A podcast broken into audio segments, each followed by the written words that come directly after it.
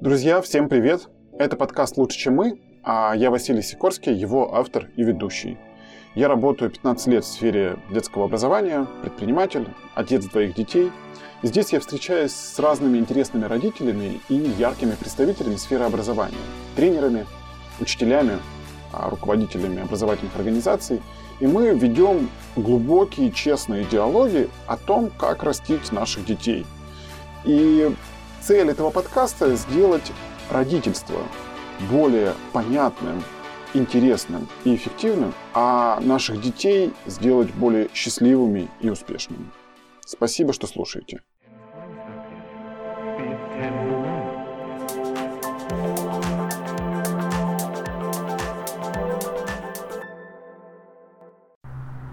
Друзья, сегодня в гостях Фируза Наримановна Вахабова, очень мудрый, глубокий и сильный человек. Она директор одной из первых школ, а, частных школ Узбекистана.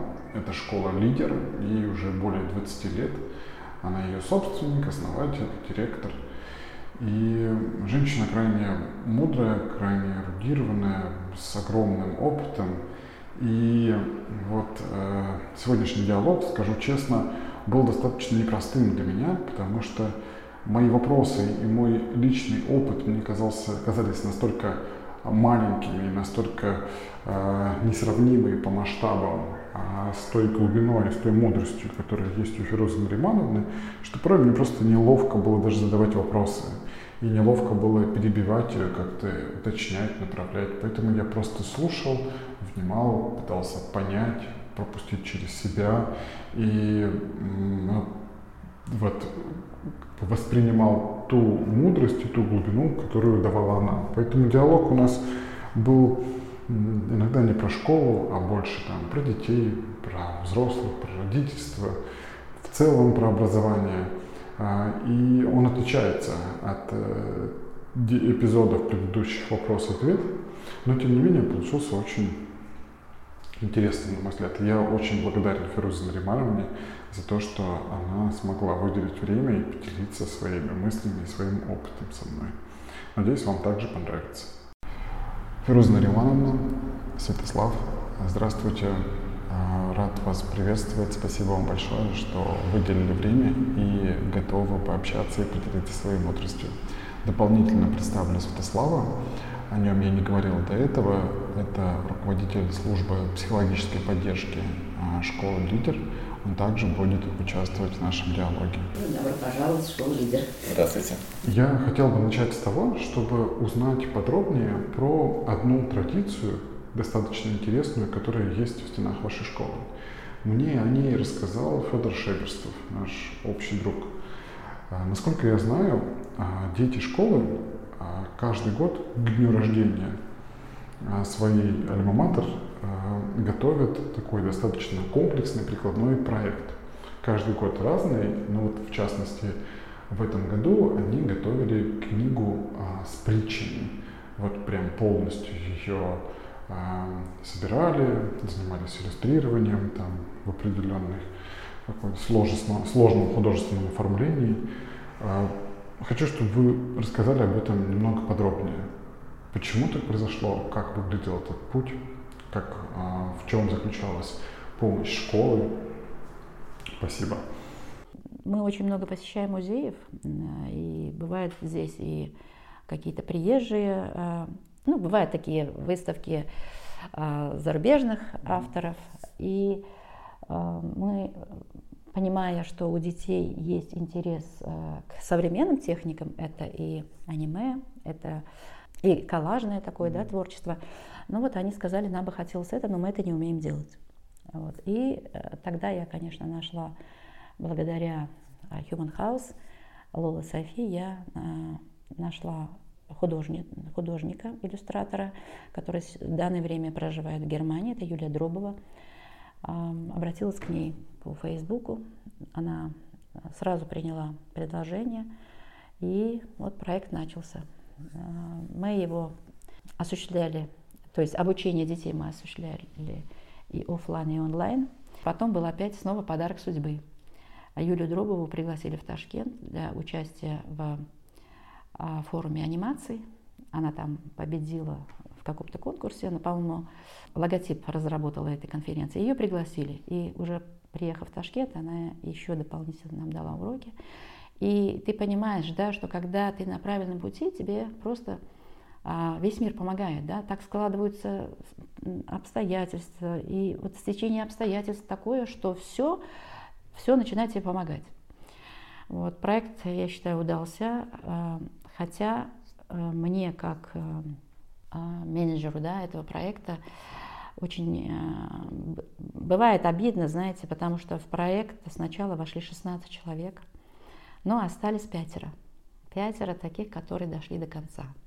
Ну, как мне говорят, это все равно хороший результат. Я верю, что, возможно, те, которые... А, это именно которые занимались а, художественной частью. Да, они, они приобрели эти знания, они работали, где-то они даже показывали, знаете, хорошие такие результаты. Но, возможно, а, еще, как говорится, еще не время. Может быть, это когда-то у них дальше разовьется, я не знаю. Но а до цели дошли пятеро. И это здорово. Знаете, надо было видеть глаза этих детей, когда они взяли в руки эту книгу. Они стали ее и нюхать. Они и все время прижимали к, вот, к груди, да, вот, к сердцу. И я говорю, а что самое вот сейчас, вот, какие вот чувства, да? Они говорят, вы знаете, вы, мы же, мы, ну как бы вы нас все время поддерживали. Да, действительно, мне очень э, много приходилось их иногда как-то, знаете, выражать свою боль, потому что ну, были моменты, когда было трудно, много было уроков, они не успевали, дедлайны все время у нас не выполнялись. И, ну, амбиции, да, я все время расширяла амбиции, их амбиции. И вообще такой, самый такой амбиции это было то, что нашу книгу будут продавать на Амазоне. И когда они получили книгу в руки, они сказали, а вы знаете, а вы, вот мы не верили. А вообще процесс, а, когда уже был готов дизайн книги, когда, вернее, они все сделали, а потом это еще же долгий процесс. Это, это дизайн, это там а, редактирование и так далее. И это затянулось. И они говорят, вы знаете, такое долгое молчание было, что мы думали, что проект у нас просто застопорился. А, ну, наверное, я должна была в это время писать, что вы не волнуйтесь, не волнуйтесь, но а, я, наверное, подумала, что и детям уже как бы не очень интересно. Вот они выполнили работу и все, а оказывается, они проживали этот момент тоже. Вот. Но у детей учимся, знаете, теперь я думаю, надо их посвящать во все трудности, э, э, да, возможно, и в переговоры насчет там печатания, насчет э, цены, да. Я думаю, что вот в следующем проекте я, учитывая то, что они уже взрослые, буду, конечно, привлекать и на это дело. Для нас это насколько образовательный процесс, который мы вообще здесь организуем, насколько он нам помогает воспитать а, детей-лидеров. Понятно, что мы не можем всех да, лидеров одних только выпускать, но Э, смотрите, у нас очень много таких проектов. Угу. На самом деле это вот, вот просто проектная группа сделала вот подарок. Но на самом деле у нас очень много проектов.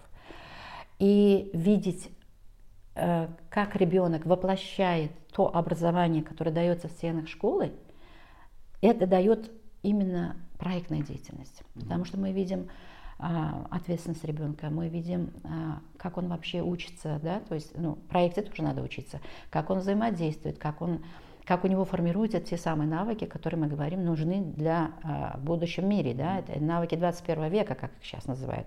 То есть это и коллаборация, это и коммуникация и в группе, и вообще. Например, знаете, я, я понимаю, что для многих работать э, дистанционно было сложно а некоторые не могли, а, они вроде бы хотели, но интересы другие э, доминировали, и они ушли просто в ту область, которую, которая их больше тянет, да, и это нормально, потому что любые интересы, они не могут быть тоже хаотичными, ими тоже нужно управлять, поэтому и здесь э, очень важно, что, что мы предоставляем выбор ребенку. Это очень важно. Возможно, он потом разочаруется в том, куда ушел. Но, возможно, он вернется в это, но у него есть уже инструмент некий, которым он может воспользоваться для того, чтобы быть э, лидером. Мы никогда не знаем, да, вот мне иногда говорят, тут была девочка, ну, в принципе, училась девочка у нас, она сейчас учится студентка медицинского а, вуза, причем очень успешная девочка. И когда э, у нас были курсы 3D-моделирования, приехали специалисты, мы приглашали из э, института БГУИР, у нас сотрудничество с ними. Я говорю, а, а почему ты не записалась на этот курс, он тебе не интересный? Она говорит, так я же врачом буду. И понимаете, здесь роль взрослого очень важна. Я говорю, подожди, тем более тебе нужно это, потому что ты врач, и ты должна будешь сним, э, читать снимки рентгеновские, там, я не знаю, МРТ-снимки и, так, и вообще э, видеть, например, то же самое сердце, она хотела быть кардиологом. Я говорю, ты должна посмотреть сердце в 3D формате, сейчас уже рентгены такие. Она говорит, да, вы так считаете? Я говорю, я так считаю. Вы знаете, к этому моменту девочка не умела рисовать. Обучившись на этом курсе, она карандашом, она такие рисунки делает в 3D. Просто. Но рисует только человеческие органы. Угу. Понимаете? И я считаю, что вот это как раз вот такой кейс, а, который дает а, понимание роли взрослого в построении вот этого образ... а, профессионального трека и подбора тех или иных а, того или иного контекста для того, чтобы человек в будущем реализовался в своей профессии достойно. И она мне подарила, когда уходила со школы, она подарила мне картину. А, тематика, конечно, медицинская. Вот, у нее, знаете, еще такой симбиоз с религией. Очень, она, она из такой семьи, где глубоко а, культивируются духовные ценности.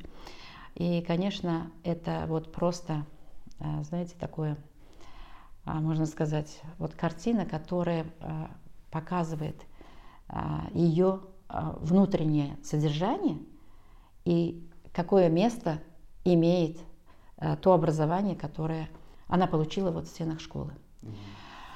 Мы вчера обсуждали со Святославом ученика, у нас был такой Арслан. Конечно, это из такой группы риска, знаете, а, но мы понимали, что у него родители далеко были, и он сам себе предоставлен здесь был. И все время нужен был очень такой сильный контроль, а, поведение не очень такое было, любвеобильным был, девочек иногда отрывал от процесса обучения. Но, знаете, он в 10 классе у нас ушел, и ушел потому, что сказал, что я уже могу спокойно сам быть хозяином своей судьбы. И я беру на себя ответственность за свое будущее образование и прошу меня отпустить с Богом. А, либо остаться так, как вот он, он практически не приходил в школу. Я сказала, нет, ты понимаешь, а что другие скажут? Скажут, а почему ему можно, а мне нельзя? Я говорю, давай, ты лучше тогда иди а, в государственную школу, работай, а на тот момент у него уже были контракты по 7 тысяч долларов. И он говорил, понимаете, я уже взял на себя ответственность. Ну, я говорю, хорошо. Причем образование по MBA он получил в нашей школе. То есть, понимаете, иногда так бывает, да, горе от ума, что ли, или как. Мы э, настолько он, вот, проектная деятельность его заинтересовала, что э, он себя представил на э, конференции MBA, и прямо на конференции к нему стали подходить работодатели и предлагать работу.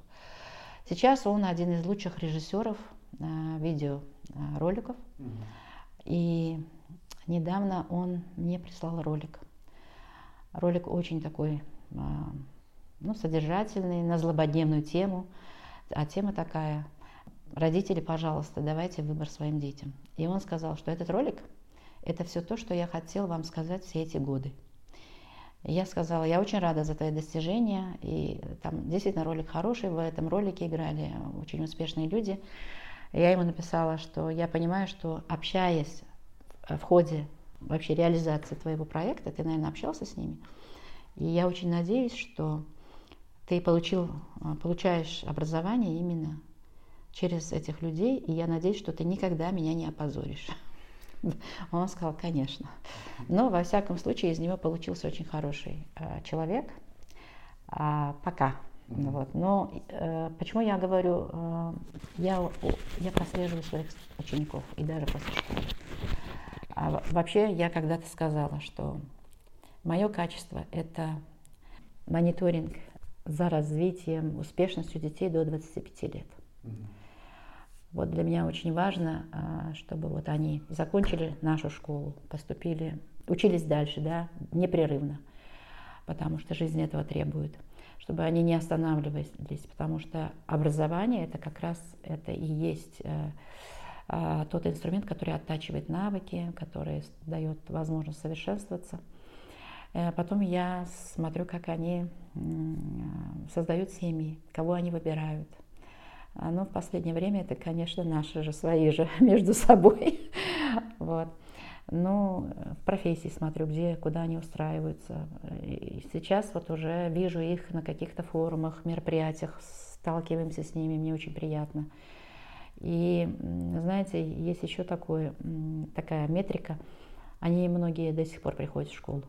И это очень важно. Очень важно для меня, как директора школы, и то, что они не могут оторваться от школы, это тоже показывает то, что здесь, здесь э, они сами говорят, это вот иногда просто, знаете, даже могут приехать в летний период, когда никого нет, они говорят, вот у меня один студент приехал из Америки как раз в то время, когда практически в школе никого не было. Я говорю, ой, ты приехала, никого нет. Он говорит, да ладно, можно я по классам похожу?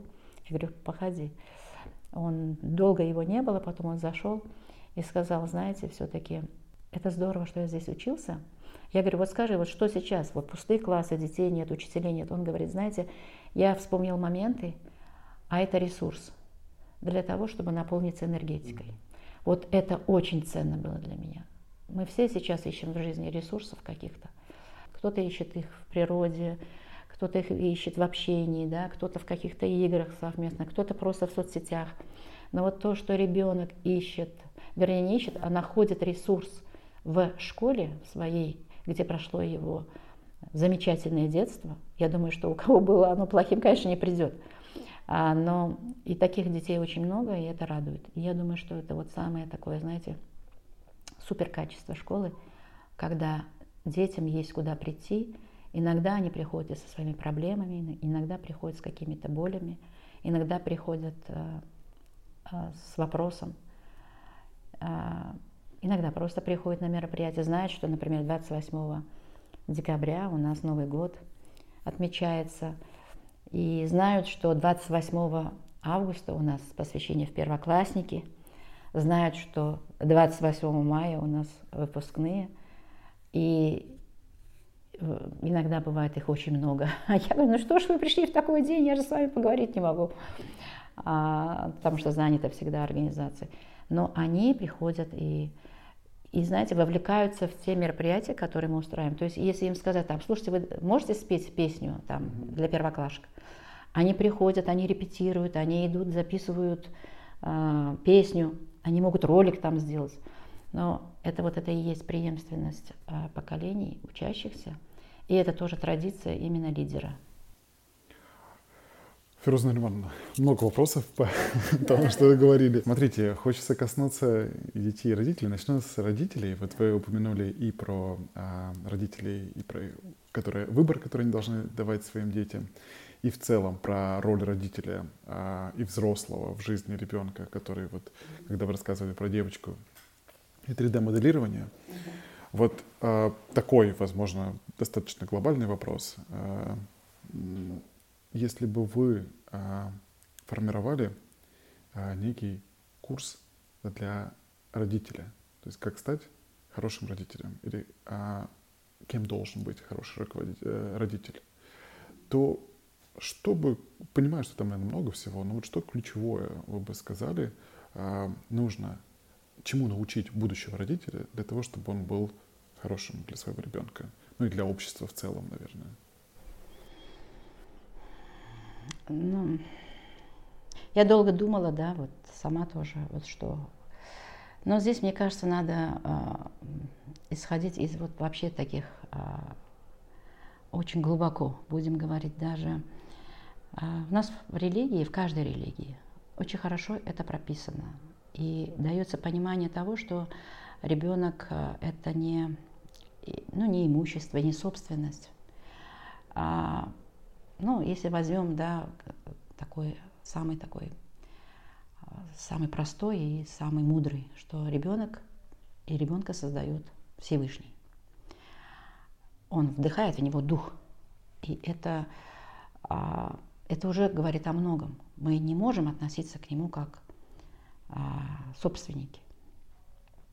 И в то же время, почему именно этому родителю Бог дает этого ребенка?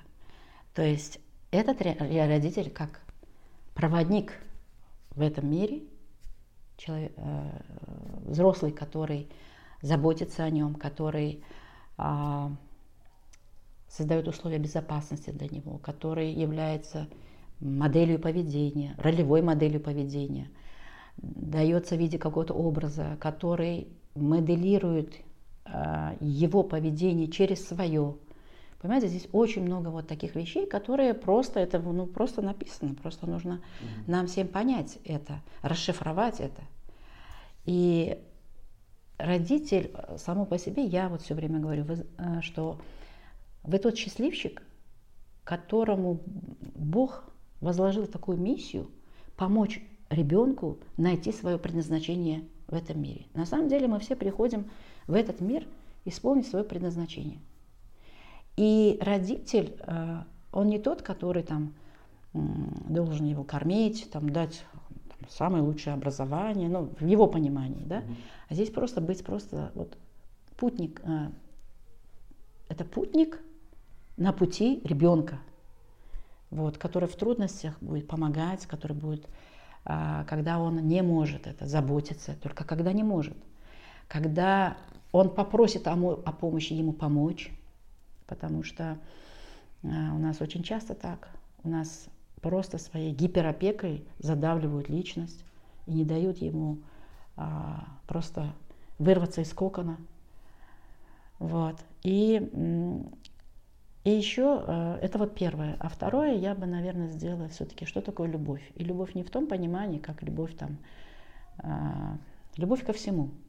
Если в человеке есть эта любовь, она сформирована в нем самом, это любовь как к природе, это любовь к ближнему, это любовь э, вообще ко всему прекрасному да, вот в жизни. Это любовь э, к как к созиданию. Вот очень важно ребенка тоже научить вот любовь к творчеству вообще, потому что на самом деле а, предназначение это как раз о не только о том, что заложено, но еще и о творчестве, потому что а, очень важно быть созидателем в этом мире, а не разрушителем. И мы сейчас видим, видим, что как раз вот это отсутствует, что мы живем сейчас не по сценарию, который нам предписал Создатель. К сожалению, мы настолько все как-то пошли против этого, что мы сейчас разрушаем сами себя. И ведь посмотрите, ведь воспитание с детьми то же самое происходит.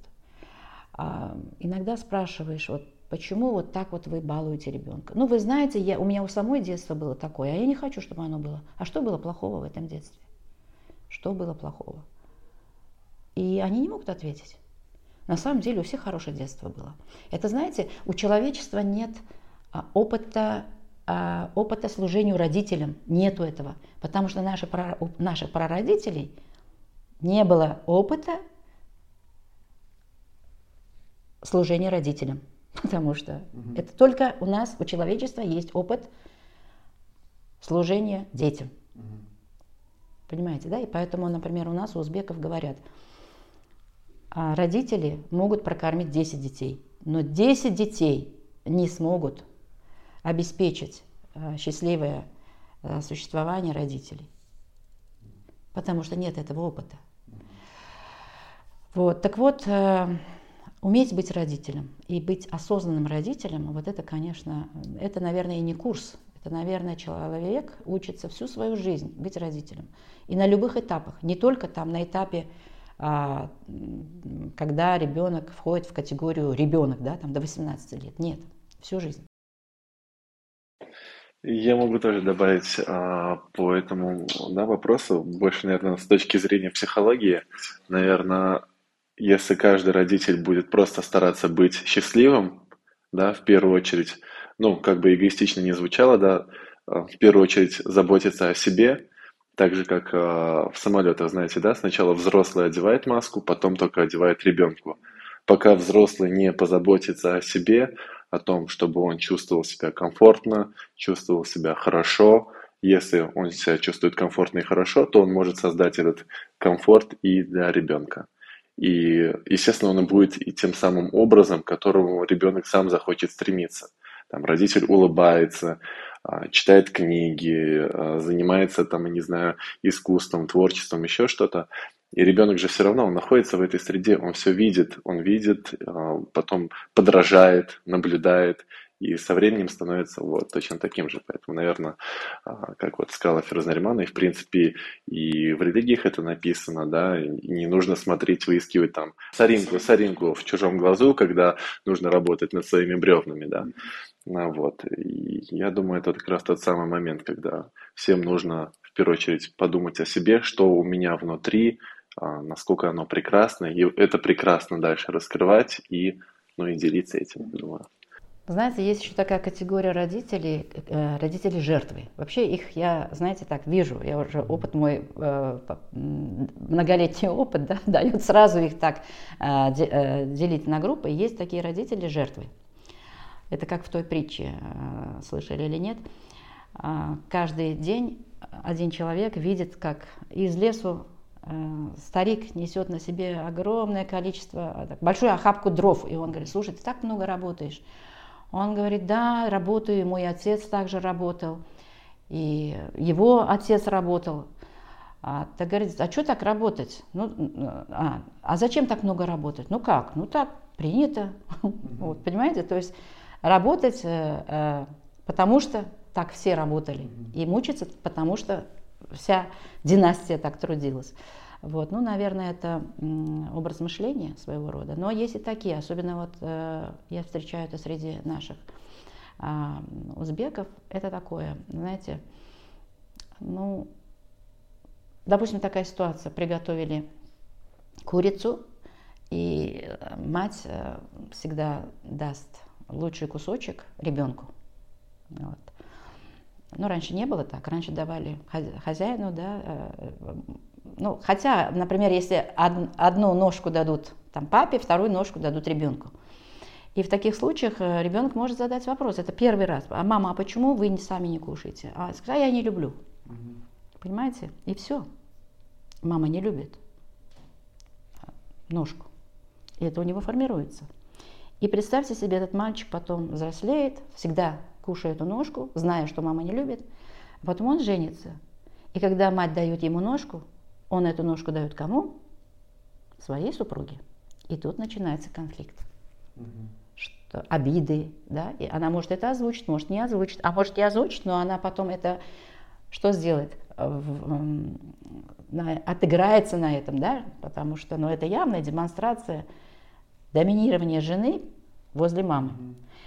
А мать и не думает о том, что она же сформировала Ребенок так и думает, что мама не любит. Он же не знает, что мама себя приносит каждый раз в жертву, угу. желая ребенку лучший кусок. Вот такие ситуации да, очень часто встречаются в семьях, и на них не обращают внимания. А это и есть вот то, то зерно, которое сеет а, такое, а, такие отношения недружелюбные, которые потом могут проявиться в будущей жизни сына. Вот. Но это очень, знаете, так, это психология. Но мы стараемся донести это на наших вебинарах, на наших семинарах, в общениях. И то же самое, знаете, происходит, э, особенно сейчас. Вот очень часто у нас в школе такая ситуация, что дети могут одеть не свою одежду. И э, они могут там одеть чужи, чужую обувь. И учитывая то, что у нас э, семьи довольно в хорошем материальном положении, думаешь, почему так происходит? Для меня это было очень интересно. А вот почему ты вот это одел? Чужие сапоги. Ну, выясняется, что у него такие же, этого же бренда. Но, с другой стороны, я поняла, что утром дети не имеют даже права выбора своей одежды. То есть им просто подносят, они одевают и бегут.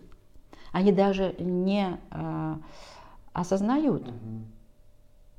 И то же самое в магазине. Я вот просто наблюдаю, я вообще люблю наблюдать, знаете, особенно вот э, в детских магазинах. Я наблюдаю, как дети выбирают игрушки, как они, им выбирают одежду. У детей абсолютно нет права выбора. И это очень большая проблема для формирования личности. Если в, самых, в самом начале, да, в дошкольном возрасте и на самых таких бытовых вопросах ну, что, казалось бы, ну что, тебе нравится, да, а почему нравится? А почему не это и то? Или, например, просто родитель говорит, у меня нет денег. Да? То есть и, и это все не озвучивается ребенку. Почему мы должны сделать, даже если э, э, родитель не может предоставить выбор или не может э, э, согласиться с выбором ребенка, родитель не озвучивает.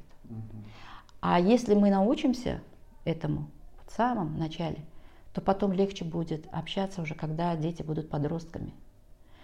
А, я считаю, что во взаимодействии с детьми родители всегда должны направлять свой фокус внимания на то, чтобы постоянно обращать внимание ребенка к своему внутреннему я. А мне это надо? А что будет если? А зачем мы вообще это делаем? А что мне даст это в будущем? А как повлияет там на мое настроение? То есть, знаете, очень много вопросов, а, имеют право быть в ситуациях, когда родитель а, думает, что сейчас ребенок не может делать выбор.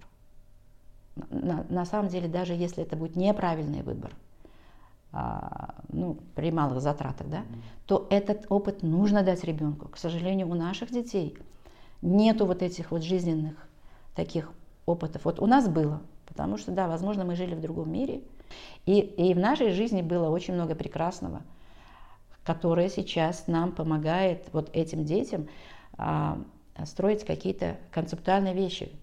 Потому что вот, например, мы внедряем технологию ТРИС, теория решения изобретательских задач, да, и там а, техника, а, а, то, что было, и, и вот эту цепочку а, прогресс, а, вернее, а, историю а, любого предмета, угу. ты смотришь, например, если пылесос, то что, чем он был раньше? Это обыкновенно были руки и какие-то ветки. Это уже потом а, веник и совок. Это все потом, понимаете? И когда а, человек обращается к своей истории, это очень дает хороший, хороший повод детям воочию увидеть, как вообще прогресс развивался. А сейчас многие дети просто даже когда им показываешь вот этот телефон кноп... не кнопочный, а с трубкой-то вот. Да, да, да, дисковый. Они, они не могут, проигрыватели, они вообще а, не могут сказать, что это. Они просто не знают, потому что а, очень быстро мир изменился. Они не успели, ну не то что захватить, да, они даже и каком-то а, как-то с историей даже не соприкоснулись этого.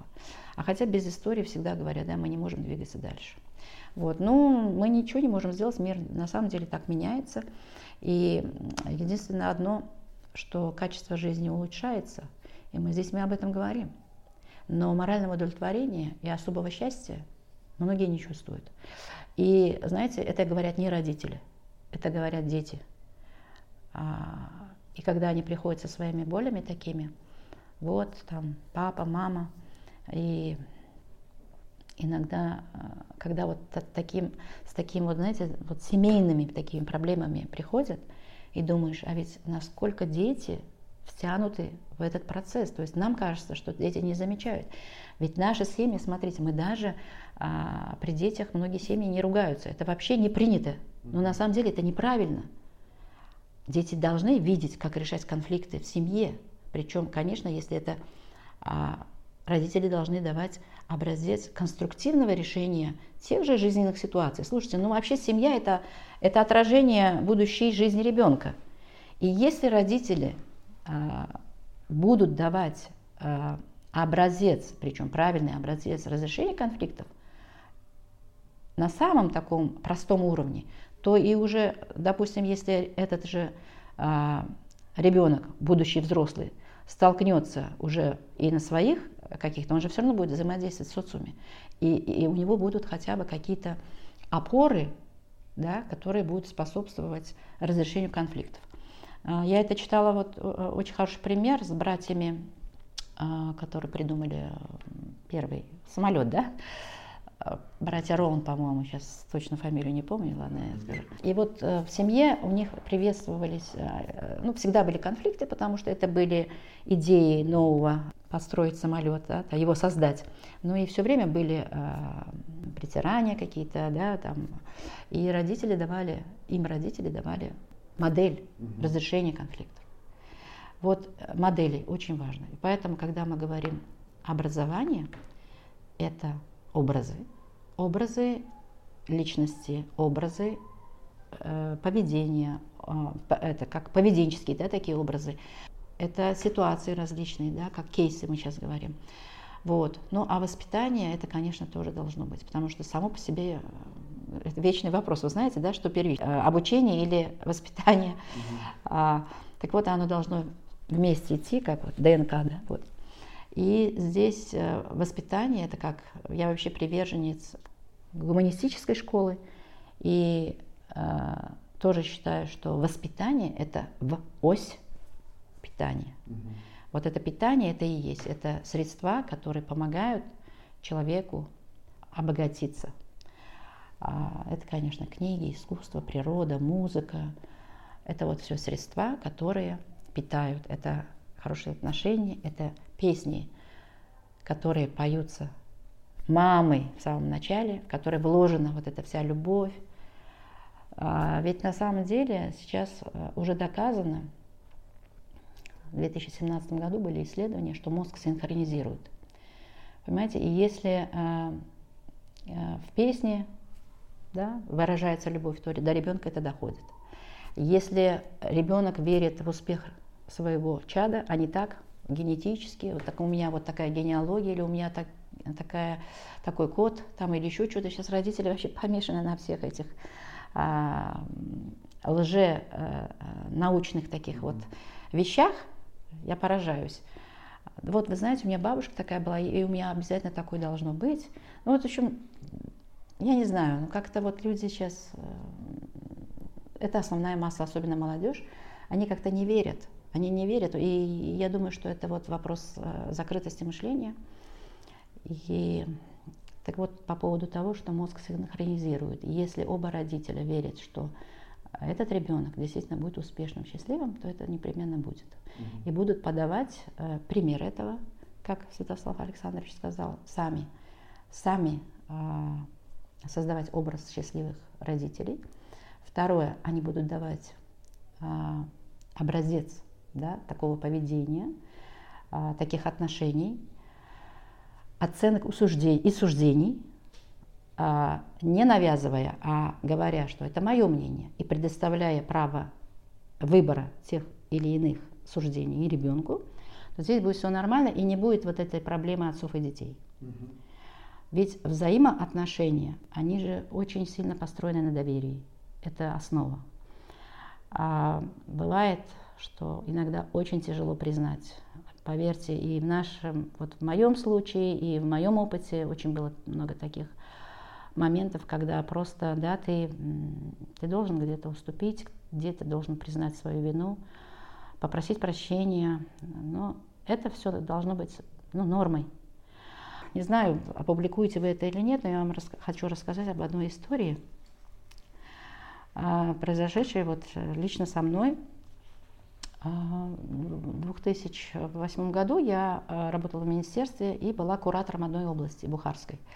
И как раз на это время попадает э, Олимпиада э, по химии. Я еду в, эту, в этот город проводить областной тур этой Олимпиады. Олимпиада состоялась, я, в принципе, химию тоже неплохо знаю в рамках там программы, но я должна была следить за четким соблюдением орг вопросов и, это, и правил прохождения этой Олимпиады. И так случается, что на первом-втором месте у нас никого нет, на третьем месте один мальчик. А, по-моему, в седьмом или восьмом классе он был, и он подает э, заявление в апелляционную комиссию о том, что учитель неправильно его оценил. Очень тяжелый момент, до сих пор вспоминаю. Во-первых, это была зима, холодно, и все такое, знаете, так вот, все серо, все тускло, все вот, и такое настроение, плачущий этот мальчик, ну, взрослый, но плачущий, и оскорбляющий, что вы взрослые, вы все портите, вообще вы не нужны, зачем вы вообще в этом мире. Знаете, это было очень горько слышать. Но еще и у ребенка а, сам отец, он преподавал в университете, и, насколько я поняла, он, он с ним а, очень близко работал, готовил его, плюс мальчик сам такой очень одаренный, он решал олимпиады предыдущих лет. А там-то вопрос был такой, и, и я, конечно, подписалась на то, что будет, будем рассматривать. Я сказала, все, апелляция так апелляция. Вечером уже до полуночи мы сидели, разбирали. Я говорю учитель, а учитель, э, учитель, не учитель, а председатель жюри – это доктор наук технических, э, профессор, завкафедрой. И я говорю, «Э, скажите, в чем проблема? Ну, он задачу решил, но решил неправильно. Я говорю, почему неправильно? А мальчик говорит, я правильно ее решил. То есть я говорю, ну давайте мы решим, давайте мы возьмем с той Олимпиады, мы это рассматриваем. И он говорит, понимаете, я, вот задача, вот ответ, и как бы это. А я мальчика спрашиваю, потом выхожу, я говорю, а почему ты так уверен, что ты правильно решил? Он говорит, знаете, э, эта задача, там нужно было решить какую-то реакцию, он говорит, я написал, исходя из того, что это в лабораторных условиях. Или наоборот, я уже сейчас не помню. Его и проверили за эту задачу. Ответ тот получается при естественных условиях. И в принципе, знаете, вот мне, например, э, как бы не важно было там про задачу, мне важно было, чтобы этот э, честно просто вот ведь э, у подростков есть очень болезненное чувство справедливости. Угу. И они очень хотят, чтобы вот это было. И если этого нет, знаете, они любого учителя и пошлют подальше, и все. И тут я захожу к учителю, и он понимает, это же вопрос культуры, что с учителем как бы спорить, у него это тоже есть границы, через которые он не может. То есть учить э, профессор, это профессор, возраст и так далее. И я захожу и просто разговариваю с этим председателем жюри, я говорю, скажите, пожалуйста, а он действительно решил неправильно. Ну, знаете, э, он же говорит, что вот в лабораторных условиях, да, да, но это же в лабораторных. Я говорю, а вы в задаче это написано? Нет, не написано. Я говорю, а вот смотрите, много химиков у нас в Узбекистане? Он говорит, нет. Я говорю, ну, совсем по-другому, да, начала разговор. А как вы думаете, вот почему нет химиков? Он говорит, ну вот, условий нет, вот не поддерживаются таланты, вот и все. А я говорю, а сейчас мы что делаем? Угу. Вот смысл в чем вот этой Олимпиады? Мы же должны их поддерживать. У вас сейчас нет ни первого, ни второго места. Я говорю, и вы сейчас тоже ломаете будущее этого ребенка. Вам так не кажется? Он говорит, ну вы извините, это сейчас вопрос не об этом, вопрос о моей компетентности, он говорит, и моем профессионализме и экспертности. Я говорю, нет, это не вопрос сейчас вашей компетентности. Это будет у вас там на кафедре или еще где-то. Сейчас вопрос о том, что будет ли этот ребенок в будущем заниматься химией, не бросит ли он все к черту, увидев таких, как мы с вами, и не, или вообще уедет в другую страну, где найдет таких людей, которые его поддержат. Вопрос сейчас в этом. Он сказал, я вас понял. Он, конечно, долго вот так, знаете, курил, нервничал. Я говорю, а сейчас мы с вами пойдем и скажем, что ты знаешь, ты такой одаренный оказался, что вот мы не учли, что это вот э, итог этой задачи может быть в лабораторных условиях вот таким. И по сути ты сделал открытие. Он, он сказал, я этого не скажу. Ему его эго, вот эта гордыня ему не позволила это сказать. Я очень хотела, чтобы он это сказал, но не получилось. И тогда я, взяв на себя роль председателя этой Олимпиады, я ему сказала эти слова. Вы знаете, это был просто, надо было просто мальчика видеть. Он снова расплакался, он обнял отца, и они ушли. Потом я интересовалась, он вышел на Олимпиаду, потому что ну, первого, второго места не было, тем более не было, понимаете. И я говорю, ну пусть пойдет, ну пусть. А, он потом в республике занял третье место, по-моему. Вот. Ну вот, вот, понимаете, вот школа это не о знаниях. Сейчас у узбеков называют так, Google Оке. Я вот утром иду в школу, да, это пешком иду, а между моим домом и моей школой как раз находится общежитие и институт э, вот рядом, университет э, узбекского языка и литературы. Я просто иду, ну что мне делать? Они, мы под потоком идем, и они разговаривают, и я слушаю. И вчера, а, не вчера, позавчера, девочка одна говорит, ой, спасибо, Google Океа. Я сначала не что Google Океа, думаю, а потом это. И они рассмеялись. Ну надо же как называть, Google Океа, то есть это брат Google. Спасибо брату Google, что она там нашла информацию. И сейчас, сейчас действительно такая ситуация, все знания можно взять в Google, да? И сейчас вот видите, если 200 лет тому назад действительно важен был определенный объем знаний, чтобы подготовить этого а, специалиста, который будет стоять у станка и все точно будет по алгоритму выполнять, это была задача школы 200 лет тому назад. Сейчас школа так и остается, но люди изменились, мир изменился, мир требует совершенно других вещей. Вот. И вот сейчас как раз школа должна быть вот, э, школой чувств, школой понимания, школой поддержки, заботы, выявления интересов, помощником в разрешении конфликтов, а направляющим в осмыслении каких-то, а, знаете, у них разные могут быть вопросы и разные, даже элементарно. Ну, просто они иногда такие вопросы задают, да, вот удивляешься, а как вообще этот вопрос, почему вопрос этот возник? Э, мы во всем ищем систему. А у детей она только своя формируется, и это очень интересно. И по сути, я всегда говорю учителям, каждый из нас приходит чему-то научиться у детей. И это о, о чем мы говорили. Мы в этот мир приходим для того, чтобы учиться у друг друга. И местом, где дети смогут выбирать. Вот мы говорим про выбор. Я хотел бы сделать здесь небольшой акцент – а, потому что выбор это же по сути, Ферзнерман, а, момент самоидентификации. Если я выбираю, если я знаю, что мне это нравится, это мне не нравится, это я хочу, это я не хочу, то значит я понимаю себя. А, просто были случаи, помните, когда дети становятся постарше, там восьмой, девятый класс, и начинается уже момент профориентации, и спрашиваешь ребенка, а что тебе нравится, в чем твой интерес?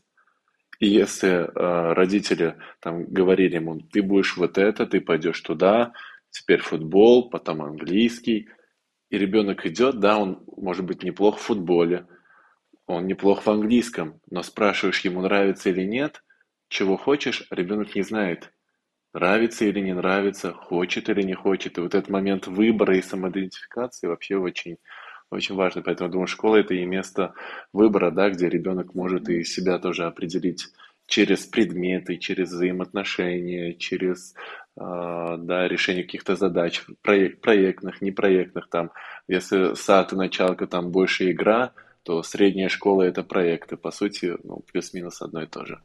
Да, это прям очень, я согласен. Это, мне кажется, выбор в какой-то степени это первый шаг э, к взятию ответственности на себя. Когда ты выбираешь, ты учишься брать ответственность. Да, между выбором и ответственностью есть еще самостоятельность. Mm-hmm. Вот, это тоже очень важно. А, к сожалению, вот сейчас особенно современные родители мало предоставляют и самостоятельности. Mm-hmm. Потому что одно дело выбор. Выбирая, ты самостоятельно это осуществляешь. А в какой-то степени, да, и там самостоятельность тоже, она растет тоже от простого к сложному. И а, вот эта ответственность, это, конечно, уже... Потому что само по себе ответственность не а, разовьется, если не будет самостоятельности. Если за него будут заправлять постель дома, да, если там его, ему будут застегивать в детском саду там, одежду, понимаете? Дальше там в школе за него будут писать, а, прописывать буквы. И там в старшей школе за него будут делать какие-то проекты.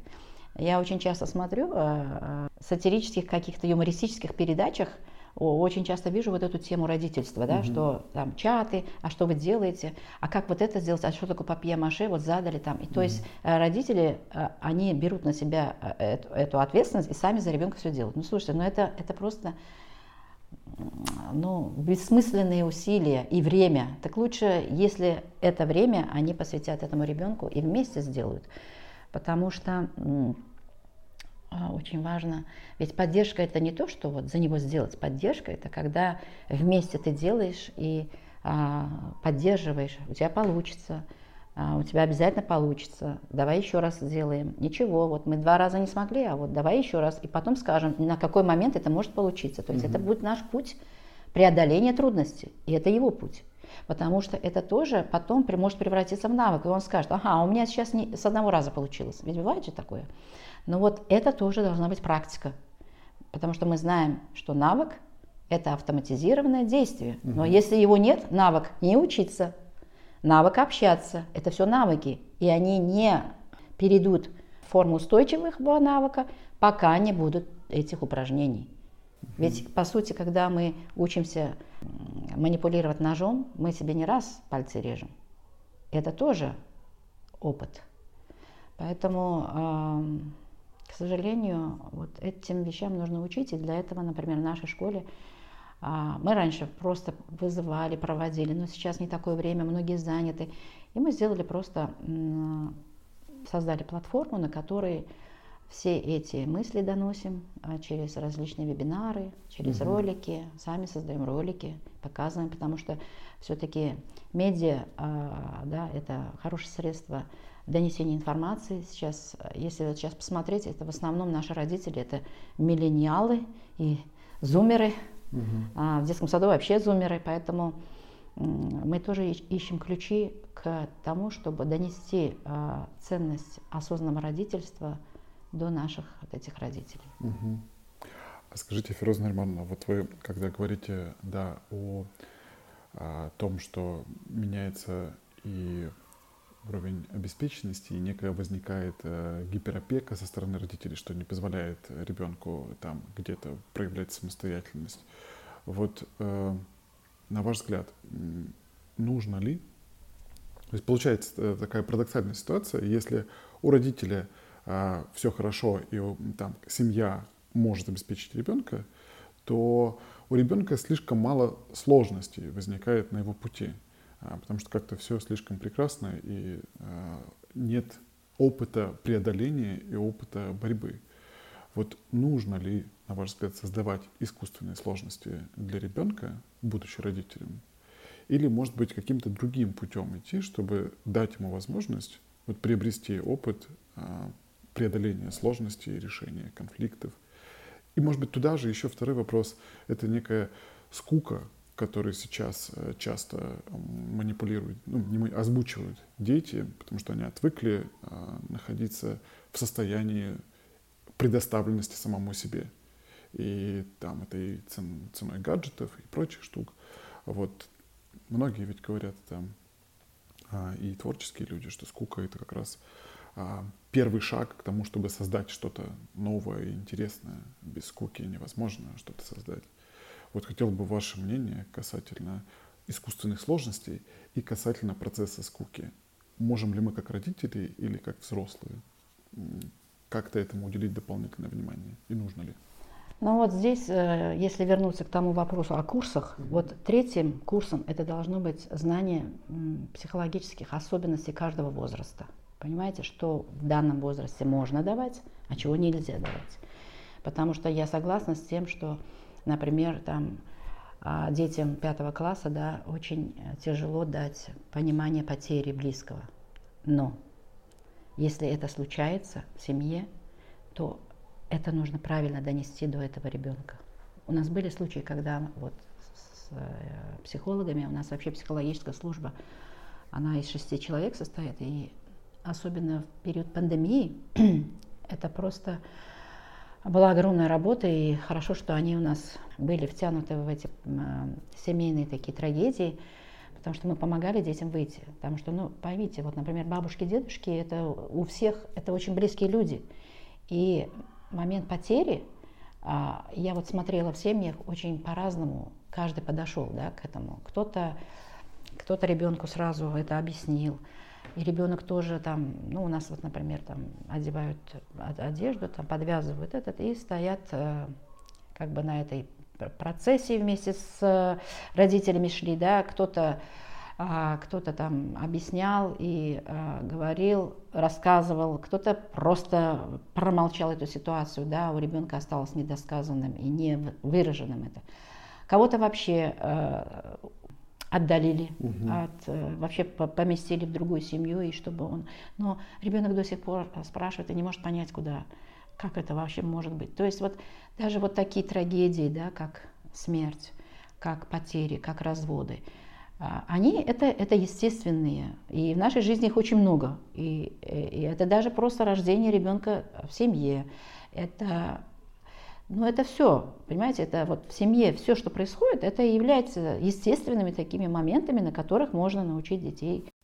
Любые, даже поход в магазин, понимаете, за продуктами.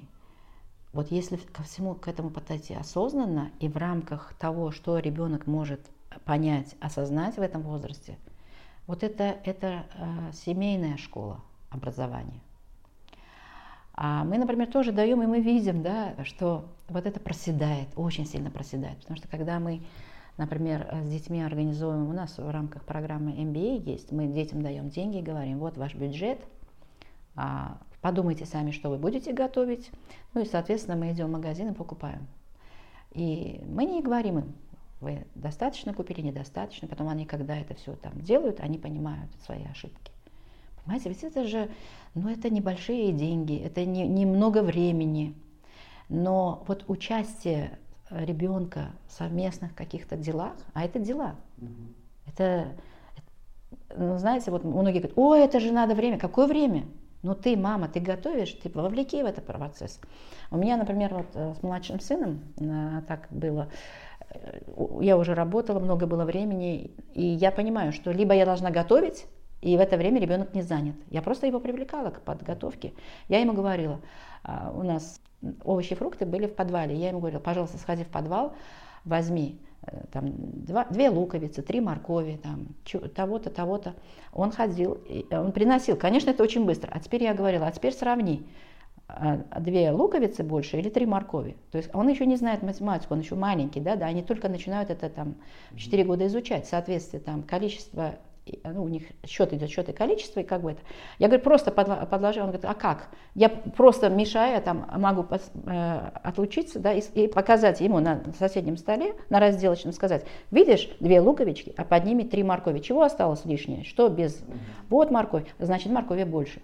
Понимаете, но может быть мне скажут, ну да, вы же педагог, но это элементарно. И мы вот забыли об этой элементарности, мы забыли об этой простоте. Или просто когда мы там льем воду, или просто когда мы там а, подготовили морковь там к плову, ой, э, извините, рис к плову, да, просто пощупай, посмотри, что ты ощущаешь, на что это похоже. Угу. Просто мы разучились общаться с детьми, просто. А все это настолько дает. И вот знаете, когда сейчас мои дети уже там сыну под 40, там, второму там, под 35. И когда они говорят и вспоминают вот эти моменты из детства, для меня это ничто, я даже про них забыла. Ну, например, да, это. Сейчас помню как специалист, который могу дать это вот как кейс. А они это помнят, помнят. И они говорят, а помните, и вот они между собой сидят, разговаривают, а помнишь, как вот так вот было? То есть ты понимаешь, что это было для них замечательным временем. И я, в принципе, как э, не сидела специально, ничего не организовывала, не приглашала, не, не тратила, да, то есть все по ходу. Утренние завтраки. А что у нас на столе? Раз, там уберите что-нибудь под стол. А, а, что, а что изменилось или чего не хватает? Что-то исчезло. Все, что это требует максимум времени? Да нет.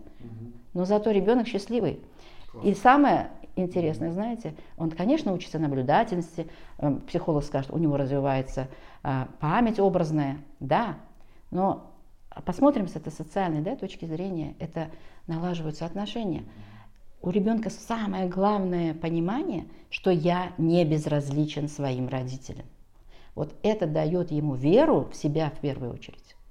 И можно даже все, да, по дороге в детский сад, там, я вижу вот, что детей сейчас шоферы привозят, да, то есть, и очень часто мы даже хотели измерить это, да, поставили себе задачу кого утром из детей провожают родители.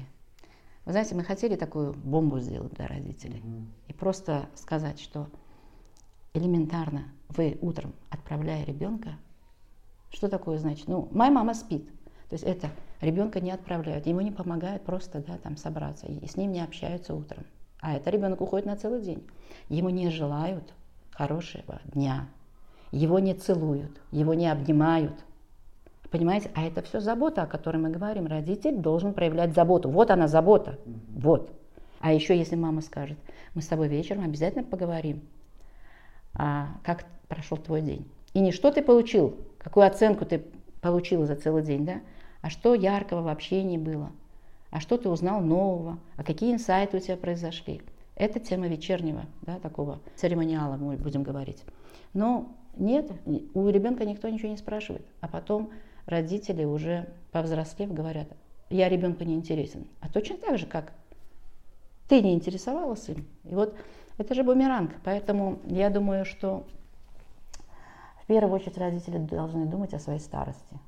Просто достаточно ли я делаю для того, чтобы в старости ребенок не слал мне просто смс да, мама, привет, там, как дела, или оставлял деньги, или просто доставку продуктов осуществлял, а чтобы пришел и просто занял то время, которое нужно будет именно тогда, когда настанет период одиночества. Оно все время все равно настанет. Ведь мы, рождаясь, встаем на путь. Слушайте, да, я очень мощно то, что вы говорите. И это вопрос ведь как раз э, вот эти вот все минутки с детьми, это и про тот самый интерес к жизни, и про отсутствие э, скуки, что ты можешь скука, эта история в голове у тебя, и ты вот за столом посидите и действительно да. убрав там какой-то предмет, ты видишь, что жизнь она сама по себе интересна. Не в гаджетах она интересна, не в каких-то там э, стимулирующих штуках, а вот просто взаимодействие ты можешь создать это в процессе. Ну, mm знаете, мы, конечно, вот, э, возможно, из-за того, что мир изменился, хотя, говорят, а, мир-то мы меняем, никто же, мир так и стоит, как бы. Меняется, да, меняются, и люди придумывают технологии. Принципе, все это делают люди. Насчет скуки вот хочу вам сказать. Э, по природе человек рождается с интересом. Смотрите, его, э, в принципе, его никто не учит. Вы посмотрите, за три месяца рождения он же начинает гулить. Вот раньше дети, э, когда рождались, они у них дивергенция зрачков была. Вот меня хорошо понимают физиологи и психологи, это когда мышца очень слабая глаз, и вот эти зрачки туда-сюда угу. ходят, и как будто и, и мама смотрит. Вот я лично всегда у троих детей это ну, замечала у троих своих детей, они вот так, знаете, то сюда, я думаю, боже мой, они не, не косые ли? А потом это вот к двум-трем угу. месяцам это восстанавливалось. Сейчас дети рождаются, и у них такой взгляд, знаете, что вот ты кто вообще? Знаете, вот я удивляюсь, у меня 10 внуков, но, может быть, у старшей я этого не замечала еще, да. А вот Последние вот эм, шесть у меня вот родили, они прямо открывают глаза и все, здрасте, я пришел в этот мир, и причем, знаете, уже такие, и э, видишь уже и более-менее, да, вот цепки такой, они прям берут тебя за пальцы, но не было этого раньше, mm-hmm. не было. Вот, и, э, конечно, эм, все равно э, дети учатся и без взрослых они проходят этот путь. Что бы ни говорили, все равно ребенок учится, его учит природа. Знаете, такие исследования проводились, брали детей, которые никогда не ходили в школу. А это у нас вот есть такие э, горные районы, куда э, просто ребенок с отцом уходит э, пасти овец, причем не на один день, а на долгий период, там, отару берут и уходят. И что эти дети прекрасно справлялись в школе. Они не были э, аутсайдерами, они, у них наоборот был огромный интерес, и они очень быстро там, за полгода буквально достигали уровня там, ребенка, который был подготовлен к школе. Потому что это все, как вы говорите, было на интересе. Если у тех это было просто уже натренированное, то у этих было это. А потом шел обратный процесс. Это ко второму классу. А, смотрите, что происходило. Те дети, которых натаскали, в кавычках, да, натренировали, они в какой-то момент в школе сидят, интереса нет, они так сидят, а я это все знаю, а это я, ой, ой, ну вот и вы и занимаетесь, да. И в какой-то момент навыка нет, приема новых знаний, потому что это они не новые. Он сидит, бездельничает, начинается скука, и в какой-то момент они начинают быть отстающими. Почему? Потому что вот, опять провал, а уже здесь что? Здесь нужно прилагать усилия, навыка уже нет. И все, и начинается, я болею, там всякие причины, учитель плохой или то, и родители начинают менять учителя, менять школу. А, к нам приходят, например, иногда, которые до 10 школ меняют. Я просто поражаюсь. Я говорю, а что вы ищете? Что вы ищете? И при этом мы беседуем с ребенком, родитель считает его, они говорят, он ЗПР там или еще что-то, ну, задержка психического развития или что-то, и мы со Святославом видим ребенка, ну, нормального, Просто понимаете, э, вот эта вот ситуация непрерывности, она в какой-то мере. И а, вот это искусственное дотягивание ребенка до каких-то стандартов, да, оно тоже э, не очень хорошо. А с другой стороны, если есть интерес, э, само по себе природное познание и созидание, которое заложено природой, оно все равно из этого а, человека сделает, при благоприятных условиях, оно сделает из него хорошего а, человека-созидателя.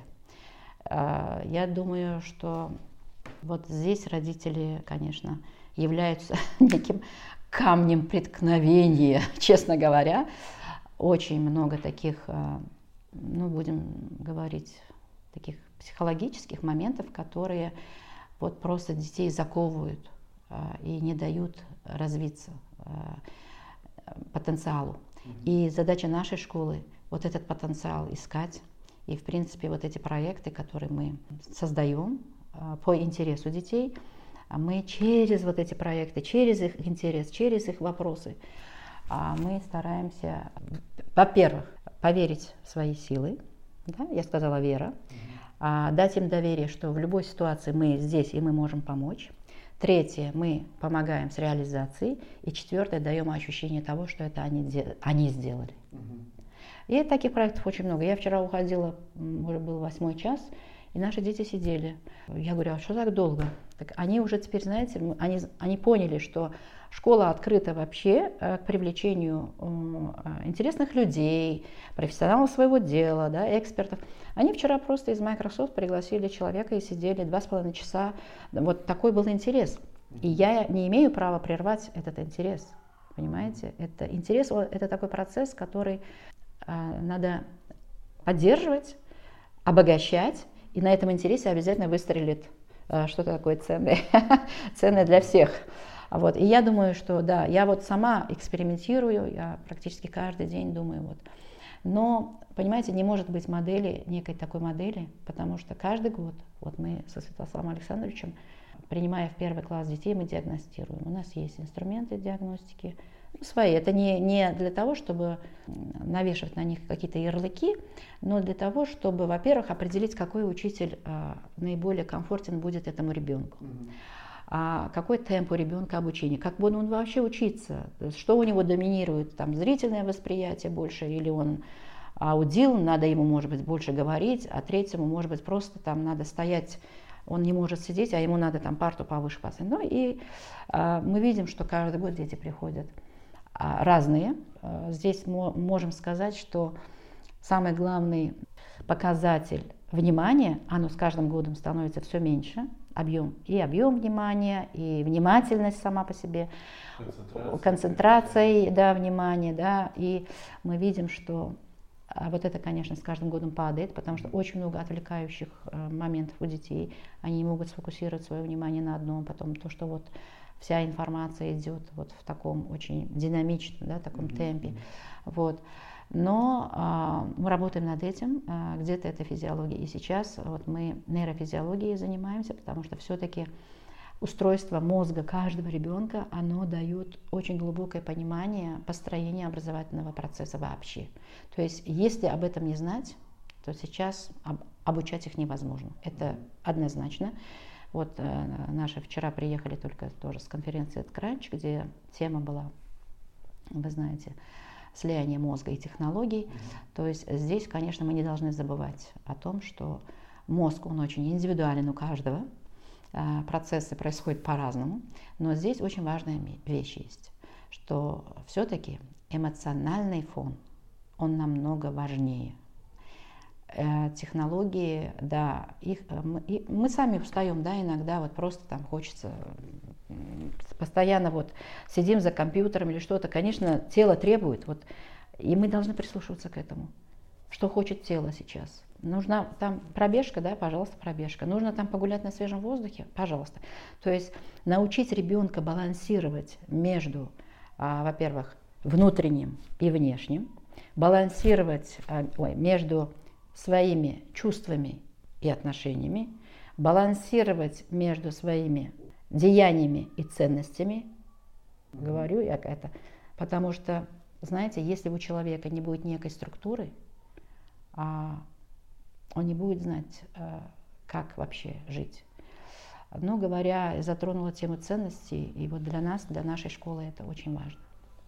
Вот ценности мы прописываем сами. Каждый год смотрим, какие ценности мы будем давать. И есть одна, вот знаете, такая вот, ну, аксиома, что ли. Ценностям нельзя детей обучить. Ценности надо проживать. Mm-hmm. И те ивенты, те мероприятия, те экскурсии, те ну, выезды да, с какими-то там по, по, по программам, мы стараемся э, через призму этих ценностей сделать так, чтобы не просто там ребенок пошел на день рождения, э, потусовался в ресторане. Мы заранее родителей привлекаем и говорим, какую ценность будет нести это мероприятие. Мы согласны отправить весь класс к ребенку, да, потому что для ребенка это важно. Но какую ценность вы будете нести? Угу. А, Наримановна, а перейду вот к другому а, вопросу. Хотел вас а, спросить, порассуждать на тему специфики образования в Узбекистане, точнее особенностей образования Узбекистана, которые являются следствием культурных и исторических каких-то а, ваших а, специфик народа и страны в целом. Это такой непростой вопрос, а, да. потому что да. я понимаю, и мне не хочется его сводить к какому-то сравнению «здесь есть, здесь нет», вот. Но, возможно, я нахожусь здесь вот несколько месяцев, мне очень нравится и контекст, и все, как, и люди, как...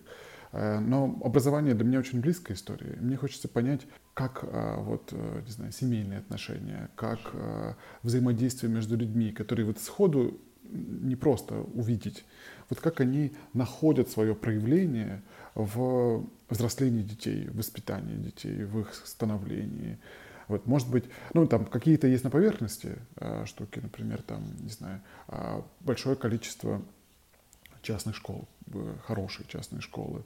Там, например, есть особенность, наверняка дети учат, они с детства э, билинговые, то есть они и узбекский, и русский язык э, владеют. Это тоже отражается так или иначе на творческих способностях ребенка, на умственных способностях ребенка. А в то же время есть э, ну, некая семейные традиции, может быть, где-то строгость, где-то привязанность к семье. Она тоже, наверное, имеет какое-то отражение в образовании. Вот если бы вы могли а, там каким-то образом поделиться своими вот угу. ощущениями относительно того, как у вас, э, в чем эти особенности проявляются, какие они, был бы очень благодарен. Ну, говоря об особенностях, э, я все-таки, э, знаете, сторонник того, чтобы говорить в общем об образовании, это нужны исследования. И я обычно опираюсь на результаты исследований. К сожалению, в образовании в последнее время, не только в Узбекистане, не проводится таких исследований, которые бы давали полную, понимание полной картины. Но знаю, что со стороны государства. У нас семь видов образования, они а, законодательством определены, и все это на уровне управления системой, да, это все разработано.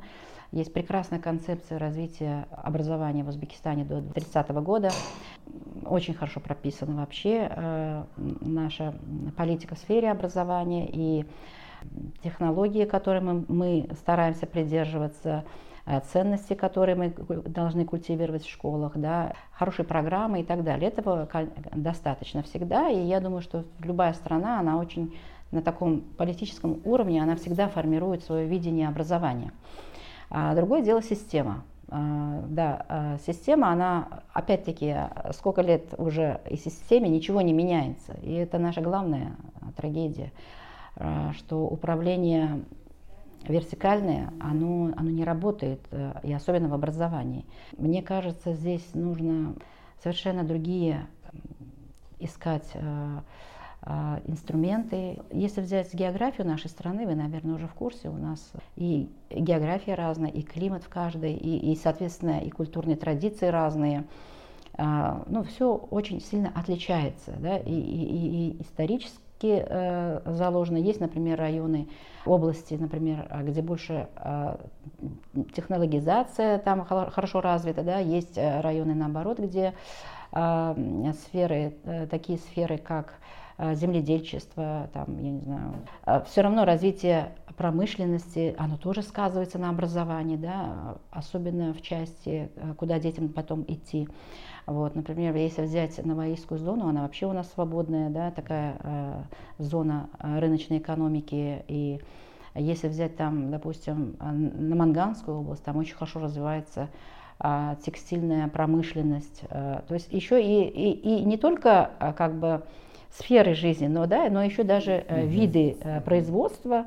Да, допустим, если взять, например, э, есть такие локальные места, где очень хорошо ремесленничество развито, и там уже вообще нет никакой проблемы. То есть из поколения в поколение идет вот это вот совершенствование этого ремесла, и людей это кормят, семьи счастливые, династии развиваются. Ну, в принципе, очень по-разному. Но нельзя это не отмечать как фактор влияния на образование. Понимаете? Э, я сейчас вижу такую ситуацию, что иногда вот быва, э, вижу успешных людей молодых, а, знакомлюсь, откуда он родом, и я понимаю, что ничего про образование в этом месте, где он жил, нет. Понимаете? И, и я, э, начинает меня волновать, что повлияло на, то, на эту успешность этого человека. То есть есть регионы, которые, в общем-то, даже котируются не очень хорошо. Да? Например, взять Самаркандскую а, область, а, Ургут у нас есть такой район.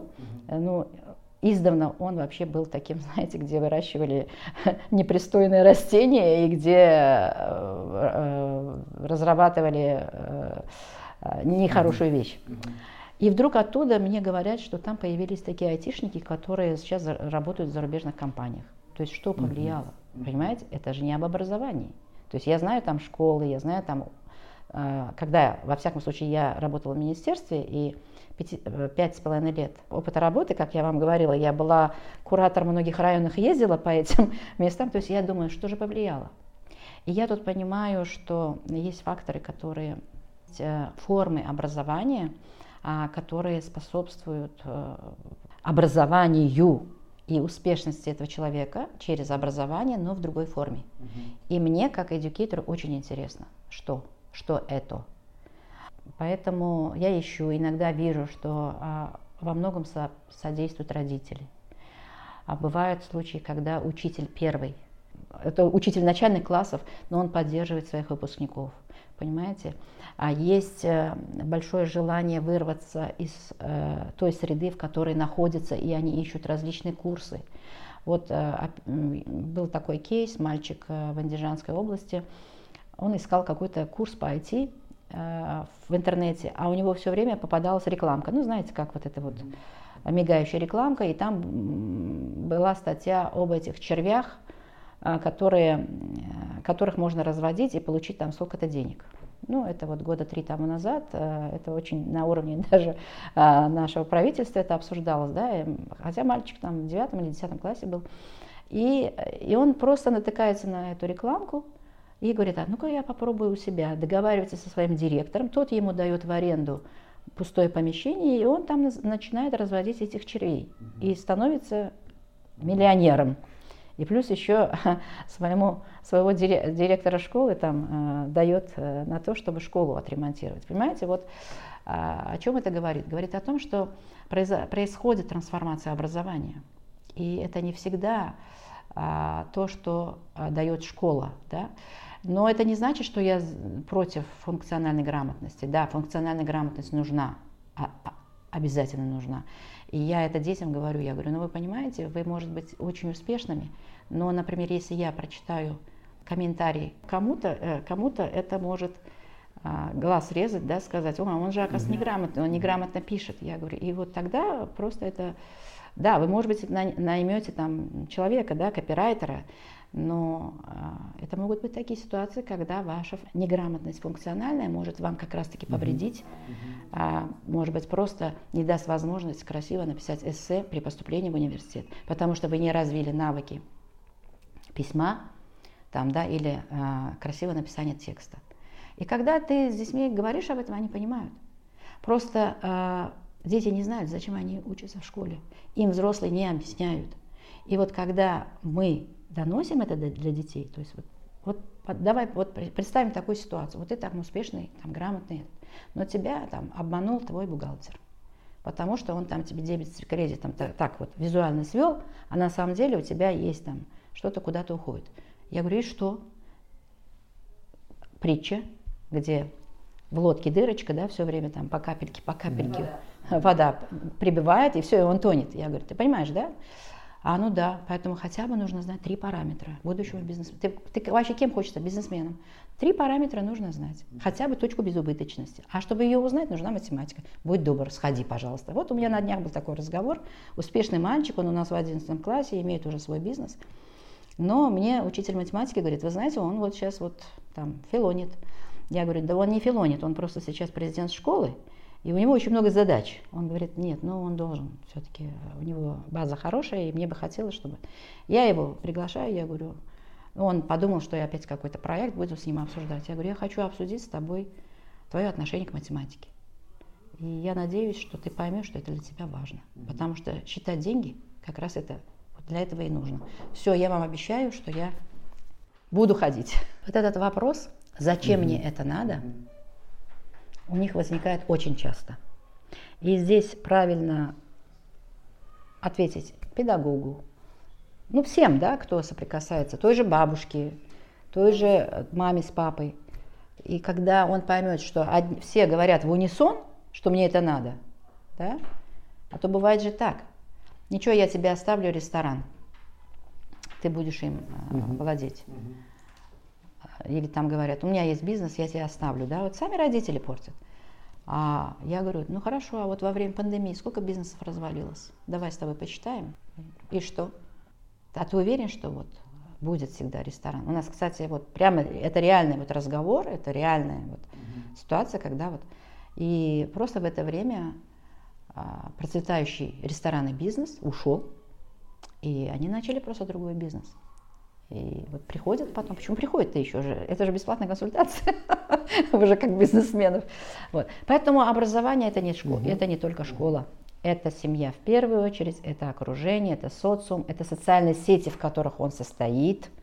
И знаете, это очень хорошо, если он состоит в соцсетях а, с теми людьми, которые ему... Они все равно ищут таких, как они сами. И, и родителю просто нужно м, знать, а, какие ценности в этом социуме, да, пусть это будет социальная сеть, какие ценности. Вот.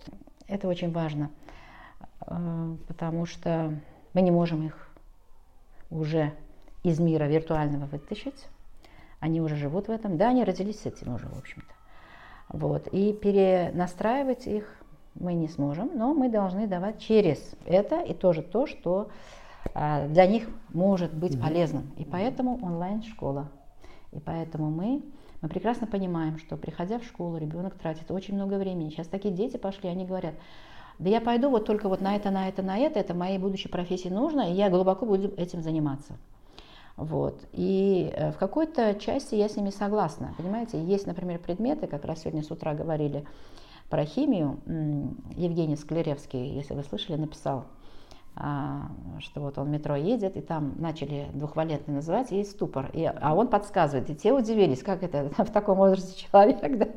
Вот. А я говорю, да, в наше время тоже, нас этому учили, мы, мы же, слушайте, ну нас буквально вдалбливали это.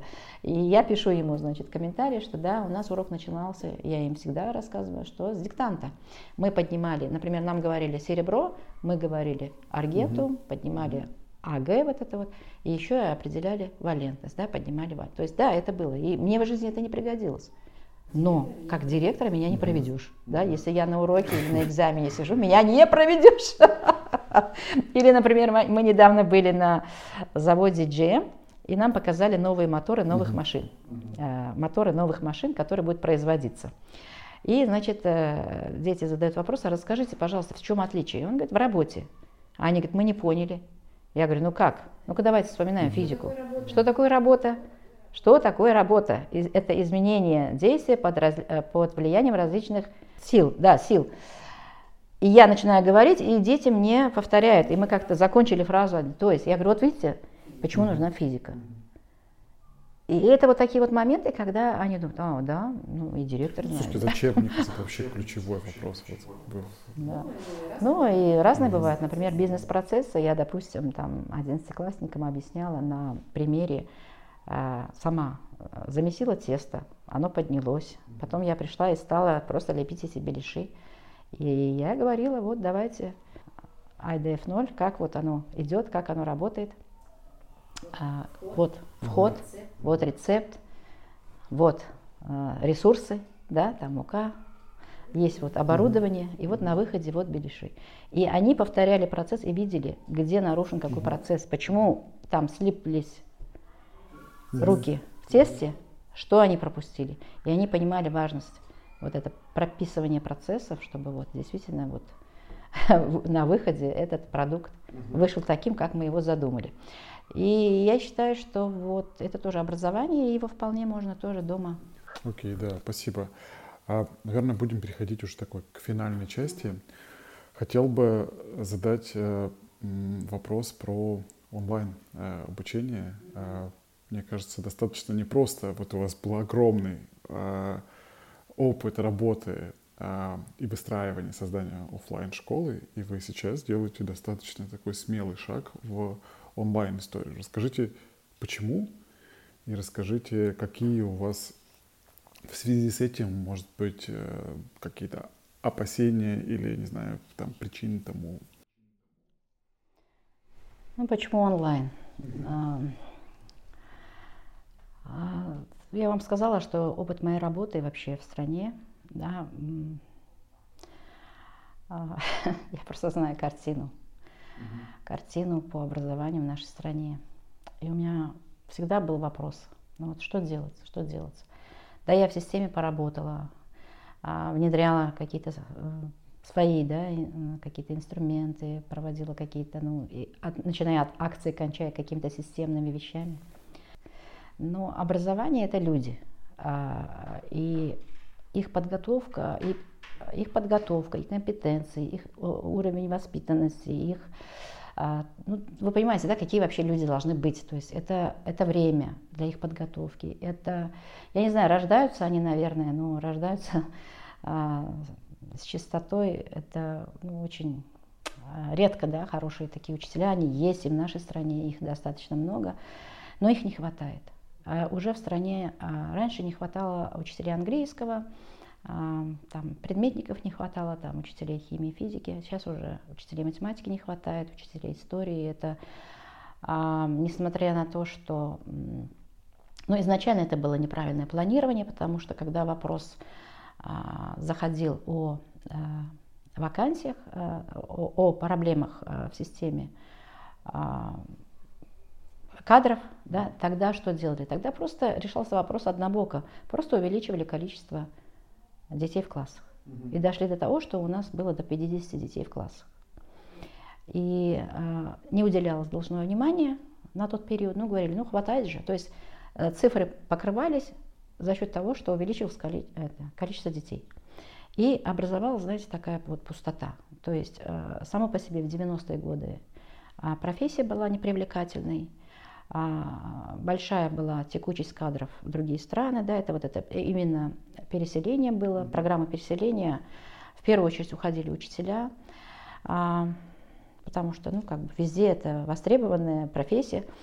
Вот. Ну, я думаю, что в первую очередь это вот опять-таки неправильное понимание ситуации, э, неправильное планирование, э, очень мало мест было в вузах, сама профессия непривлекательна, зарплаты не выплачивались. Но это как у всех, сейчас это как у всех. Вот, и это привело к тому, что сейчас просто нет учителей. И а, есть еще другой вопрос, это а, вопрос того, что большая рождаемость в стране. Вы, наверное, знаете, что это порядка, ну, каждый год по-разному, но в среднем а, от 800 до миллиона рождаются mm-hmm. каждый год. Mm-hmm. Я работала в 90-е годы, и тогда это было 24 миллиона, то сейчас говорят около 40 mm-hmm. миллионов у нас в стране людей. Вот. И э, рождаемость увеличивается, и, понятно, встает вопрос э, э, инфраструктуры. Это строительство школ, и понятно, что их нельзя, да. Вопрос не решился бы, если бы построили на, э, на миллион детей эти школы. География нам этого не позволяет сделать. Понятно, что тоже вопрос не решается. И, э, а тут же еще и вопрос в качестве образования. А у меня очень хороший коллектив, очень такой творческий, потенциал высокий. И э, существовала еще такая проблема, проблема роста и развития учителей. Да, развиваются они, шикарно развиваются, но профессионального роста Мы, я не могу как собственник, как а, им обеспечить. Но а, учитель начальных классов, он лучший учитель начальных классов, но дальнейшего роста, это рост какой он может быть? Может быть зауч, а, ну, может быть, директор школы. То есть, во-первых, я его могу потерять.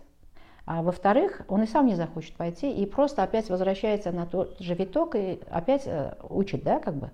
То есть, э, учитывая то, что эти педагоги еще и миллениалы, которым хочется путешествовать, которые хотят, э, которые тоже уже в технологиях разбираются и пользуются ими на работе.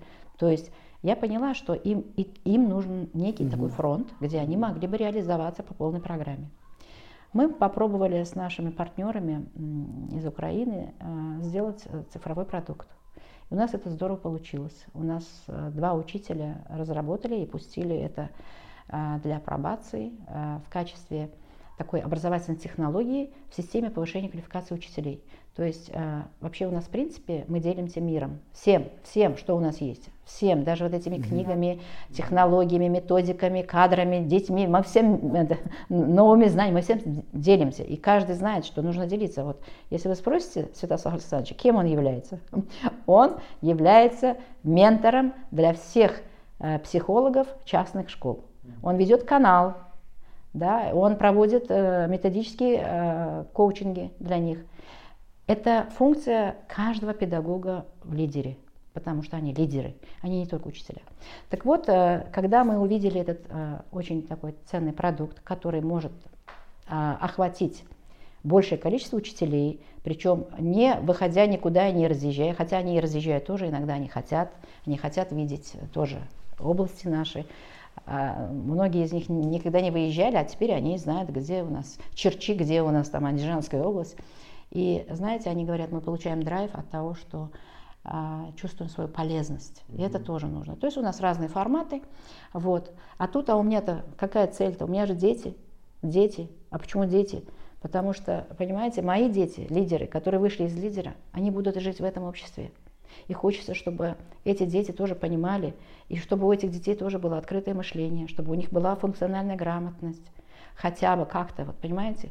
И вот эти мысли, они меня натолкнули а, на то, что мое-то лидерство, оно в том, чтобы все-таки поднимать образование в Узбекистане. Да, я ушла из управления, хотя у меня уже была школа, но в какое-то время я пошла, думала быть полезной там, но я поняла, что система, она уже просто давила, система не, дала, не давала реализации моих идей, и не принимались новые идеи, и я просто решила, что мне надо уйти и сделать такую маленькую модель этого, а, чего я хочу внедрить. Ну и, в принципе, вот сейчас мы занимаемся. То есть у нас а, сейчас, и причем на моем пути встретились очень хорошие люди, это компания New Generation в Украине. Настолько вот мы как бы друг друга поняли и сошлись э, в идее.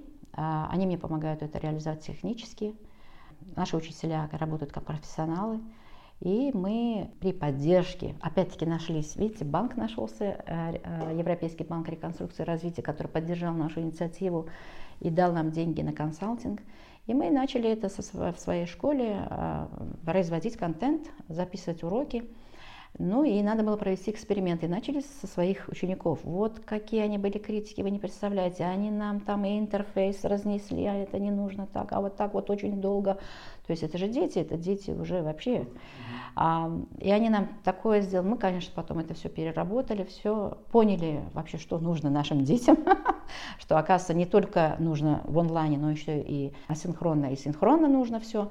То есть они нам а, выдали свое такое видение а, вот этой школы, сказали, вообще круто. А, мы их поблагодарили. Да. Это первыми тестировщиками были они у нас. Потом мы это заново переработали, ну, дополнили что-то. Вот, ну, честно говоря, мы все время в поиске каких-то решений и в техническом плане, и контент мы делаем такой, чтобы детям было э, тоже интересно, чтобы не было им скучно, как вы говорите. Э, вот эти анимашки, вот эти все, знаете, вот это все. И э, мы вообще еще и разбирались в их психологических особенностях, да, они, почему они очень любят игры, потому что геймификация дает именно личностный рост. Они в игре все время растут, и они видят результат этого роста, понимаете? То есть мы поняли, что да, скорее всего, нашим детям вот нужно вот такое образование. И э, когда мы все это упаковали, все это оформили, мы вышли на Министерство народного образования с тем, чтобы нам дали возможность э, получить лицензию. Но там тоже, знаете, э, опять-таки, если мы говорим об особенностях нашей нашего образования в Узбекистане. В законе прописано, что, да, вот в 2020 году был новый закон, и там прописано, что наряду с со всеми видами образования, есть еще форматы, и в том числе онлайн-образование тоже mm-hmm. уже законные. Но отсутствует сейчас а, а, нормативно-правовая база, вообще как это будет, как будет происходить процедура лицензирования, что важно, что нужно, где что учесть, чтобы а, рынок не переполнился некачественным контентом и некачественными да, вот этими школами, и чтобы не навредили нашему молодому поколению, я как educator, опять-таки, я предложила свою экспертность Министерству народного образования, и мы на год взяли а, ответственность за проведение эксперимента через наш продукт в стране. Но они сказали, ну кто они? Ну, как бы правительство, во-первых, поддержало, сам премьер-министр наложил фишку на наше письмо и сказал, что давайте проведем эксперимент но в Ташкенте и а, в Ташкенте с детьми, э, которые учатся в школе, но как только они включаются в эксперимент, они уходят со школы, и чтобы для чистоты эксперимента мы делаем такие же условия, как, например, там ребенок, сидящий где-то далеко, будет заходить из дома и учиться. Вот сейчас идет эксперимент, а, он абсолютно бесплатный для фокусной группы. А, мы это взяли на себя, потому что чувствуем, ответственность и а, хотим, чтобы не было никаких а, таких, знаете, моментов, что потом нам говорили, а ну mm-hmm. вот, вот. Хотим, как, вот, как нам предложили, так и проведем, Бог даст, э, к маю месяцу отчитаемся.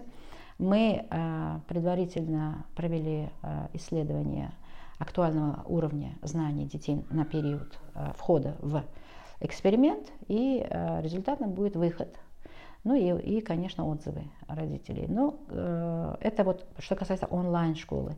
Это опять-таки лидерство наше, и где мы хотим вот эту функциональную грамотность хотя бы дать. Но школа сама по себе это будет копия школы, это будет все так же, как в школе, это дневники, это э, домашние задания, это э, чаты, через, в которых они будут обсуждать проекты это какие-то ивенты с, со знаменитыми людьми, это э, экзамены, это, это отчеты, это дедлайны и все остальное.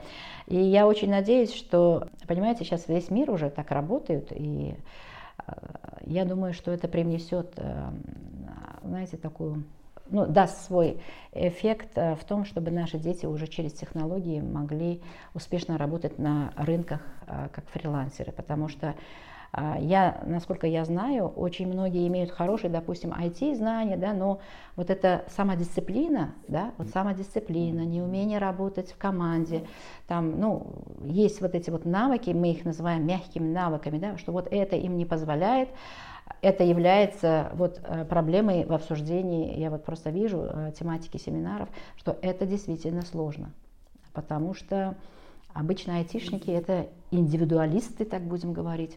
И когда, когда ты их привлекаешь в проект, вот там действительно возникают всякие моменты. И все-таки софт-скиллы, они нужны. И мы тоже э, закладываем э, в эту свою онлайн-школу. И очень э, здорово, что через технологии дети еще и приобретают эти навыки тоже. Иногда говорят, ну что такое, опять онлайн, что ли? Вот сидели мы э, там в карантин. Это ужасно было. А, а, да, ужасно было, потому что мы к этому не были подготовлены. Вот сейчас нам очень тяжело изменить э, культуру потребления цифровых продуктов, потому что на онлайне через нашу дистанционную школу извините, быстро слепленную и быстро там на телевидении поданную, они настолько уже сформировали, во-первых, во-первых, они, а, они показали истинную картину состояния образования в Узбекистане.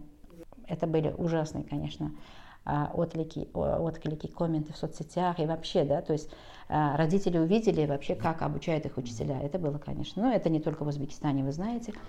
И второе, конечно, мы увидели, что образование, оно все-таки она закостенелая такая, знаете, она, эта система должна быть гибкой, и она должна отвечать на запрос э, людей в любых ситуациях. И мы не знаем, что нас ожидает. Мне говорят, ой, что ты думаешь, опять карантин будет? Я не знаю ничего, и никто этого не знает. А мы вот уже в этой ситуации два раза побывали. Первая ситуация это была с карантином, а вторая ситуация, хотя и назвали карантином, но это были волнения в Казахстане. И мы месяц не работали. Понимаете? То есть, и мы не знаем. А еще была ситуация третья тоже. Это ситуация, когда нам отключили. Сколько у нас часов? 36 часов не было света, да? Да. Да. Блэкаут был такой. Угу. Вот. Поэтому а, мы не знаем, что будет. Как говорит наш писатель, ну, не наш, Талеб, да, говорит, черный лебедь. Когда он прилетит, мы не знаем. Поэтому, а, ну, во-первых, не потому, что это. Во-вторых, просто у, детей есть гаджеты. Я помню, мы еще в далеком 2008 проводили исследования а, с Всемирным банком. И для меня были цифры вообще такие, знаете, ошеломляющими. Там каждая семья имела по три, э, это, по три телефона тогда. Самая-самая такая вот семья. То есть там были 5, 7, 8 телефонов. Ну, то есть э, говорить о том, что нет доступа, mm-hmm. это неправильно. Mm-hmm. Сейчас телефоны есть у всех. А телефон это, в принципе, тот же гаджет, который ребенок, находясь где-то, может подключиться и получить порцию а, каких-то знаний. А сколько сейчас детей участвует вот в эксперименте, который вы говорите? Ну, вообще в эксперименте должны участвовать 30 детей на русском языке, это семиклассники, 30 на русском языке и 30 на узбекском языке. А сейчас, к сожалению, приходится просто ломать стереотипы у родителей. Вот нам министерство дает эти списки, а мы начинаем им говорить, они, они не могут понять, как это дети будут сидеть дома, а почему они не ходят в школу. И мы начинаем просто разбивать, знаете, вот пласт за пластом, мы говорим, а почему он ходит в школу? Давайте мы разберемся, получать знания. А он знания получает? Ну, не знаю, какие-то оценки приносит. И вот так вот, знаете, вот эта коммуникация, она очень тяжело идет, честно я вам говорю, вот, потому что, э, во-первых, вот плохой опыт предыдущий, потом отсутствие культуры потребления цифровых продуктов, да, отсутствие вот этой вот э, дисциплины, опять вот эта родительская угу. опека, а вдруг я на работе буду, а он вместо того, чтобы там зайти, ну, веры нет, доверия нет, вот эти э, опять наружу выходят отношения между э, родителями и ребенком, очень сложно. Э, нам приходилось несколько раз давать объявления в э, интернете через различные соцсети и уже э, приглашать людей, которые ну, у которых есть, э, реально есть определенные боли и которые не могут посещать школы по в зависимости вот от каких-то сложившихся ситуаций, да. А, например, у нас есть спортсмены, у нас есть дети больные, которые просто а, не могут ходить в школу, да, сидят, ну, у нас разные есть. Но я знаю просто ситуацию, да, многих девочек не пускают. Например, в регионах есть э, семьи, где девочек просто не пускают в школу. Вы понимаете, что нас ожидает? Ведь необразованная мать – это, считайте, необразованная нация. И поэтому хочется, ладно, не разрешает, но пусть хотя бы потребляет наш продукт, сидя дома. Есть, например, такие, которые помогают маме по хозяйству. Вот э, вы, наверное, ели наши прекрасные лепешки, да? Но вы знаете, чтобы их утром к 8 часам э, вынести на прилавки, это в 5 часов э, семьи встают, и э, очень часто дети помогают. И в этом нет ничего плохого. Э, поймите, многие говорят детский труд. Да нет, это очень хорошо, что ребенок вовлечен в этот процесс, и он уже там очень многому учится. Я, например, не против этого.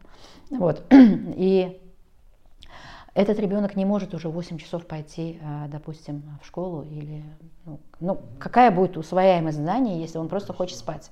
Другой вопрос. У нас бывают такие моменты, э, вы видите наши религиозные семьи, которые религиозно практикующие. Вот у нас, например, в школе бывает, в прошлом году это было 150 детей, которые держали пост. И о каком образовании мы можем говорить в это время, если ребенок просто спит? И школа идет на уступки. Мы такая школа, мы работаем на своих э, детей, и мы учитываем все. Мы э, сдвигаем график э, учебы, допустим. Мы специально организуем питание. Мы вечером, когда они уходят, говорим, вот, забери свой, свою норму, дома покушай. И знаете, многие родители говорили, мы, мы, ребенок приходил, а мы ждали, сидели, и он так с гордостью накрывал, да, вот так вот говорил, вот. То есть забота школы, вот через заботу школы, да, вот А для нас очень важно, а что плохого? Ведь сейчас на самом деле, что не хватает вообще всем нам, нам не хватает силы воли. А это прекрасно, что ребенок держит пост, он развивает свою силу воли. Да, может быть, он первый день там будет, ну, это не голодать, это просто он на себя берет эту миссию, да, там, как бы он воспитывает свою силу воли. Мы вон через игры это делаем, да, там, море волнуется раз, море волнуется два, вот, а это то же самое. Но просто это немножко а, по-взрослому. Но когда я вижу, что 150 детей в течение месяца со мной вместе выдерживают пост, а, просто что я делаю? Я этих детей награждаю на сцене за их терпимость, за их силу воли, за преданность своим а, взглядам. Да? Ну, опять-таки, это вопрос ценностей. А, знаете, этот ребенок никогда не сворует, потому что он голодный. Понимаете? Потому что он уже свой организм приучил. Ну, не знаю, это мое мнение, честно. Вот если сейчас закончить это с онлайном. Да, и если, допустим, вот такие ситуации, то есть, э, вот, например, сейчас у нас, э, сегодня, прямо с утра, вот подошел папа, говорит, нам нужно срочно выехать на две недели. Я должен помочь родителям, а с родителями он едет, своими, да, и я вот должен забрать ребенка. Я сказала, все, без проблем. Онлайн, учитель будет давать задания. Мне очень важно, чтобы она не выпала, потому что потом ребенку дискомфортно будет. Если он не освоит материал, а, да, если он не будет в теме, это потом сложно. Поэтому мы стараемся, да, пойти навстречу, понять. И это тоже угу. отношения между школой и родителями. Смотрите, вот э, часто я сам большой сторонник э, онлайн э, обучения для собственных детей в целом. Обычно самое такое большое возражение – это про социализацию. Вот особенно с учетом вашей прекрасной школы, большого количества вот такого офлайн взаимодействия, как вы считаете, родитель, который отдает ребенка на онлайн обучение, может способствовать тому, чтобы этот уровень социализации, а, ну, не то чтобы не страдал, но как бы закрыть вот этот в большей степени э, вопрос социализации? Ну вот ценность нашей онлайн-школы как раз в этом. Вот сейчас дети, они уже познакомились. То есть а, кураторство есть а, на онлайн-школе. Это не просто открываешь, только решаешь, решаешь. Нет, это, это социум. Но он существует в виртуальном мире. Но мы сейчас договорились, когда мы их пригласили сюда на а, тестирование, они, конечно, были ошарашены, увидев школу. Они говорят, а у нас есть вообще возможность здесь учиться? Я говорю, конечно, есть. Но когда-нибудь, да, если ты реально это себе сопоставишь целью, то и родители тоже. Потому что, знаете, а, есть такая, да, вот, ну правильно, это же дорогая школа, а у нас таких денег нет.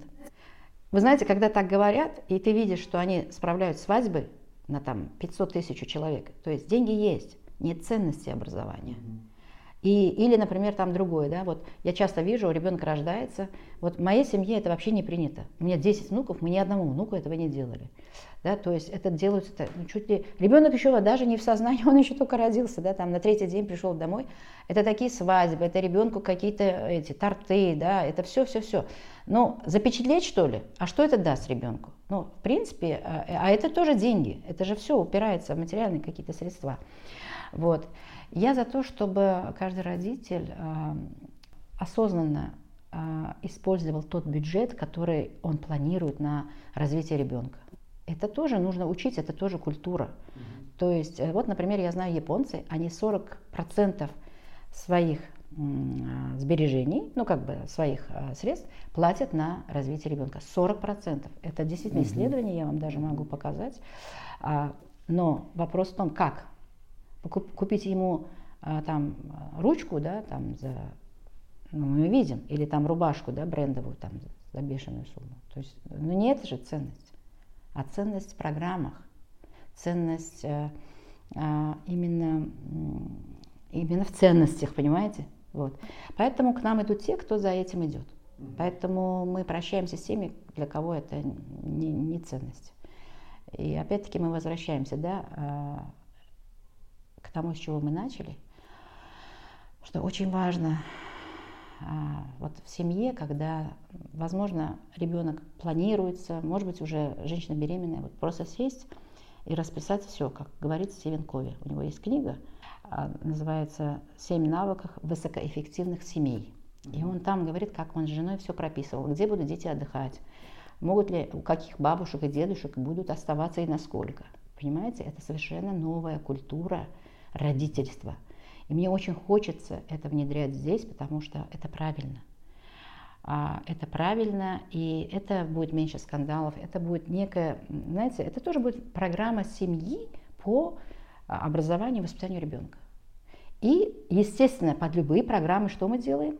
Мы закладываем средства.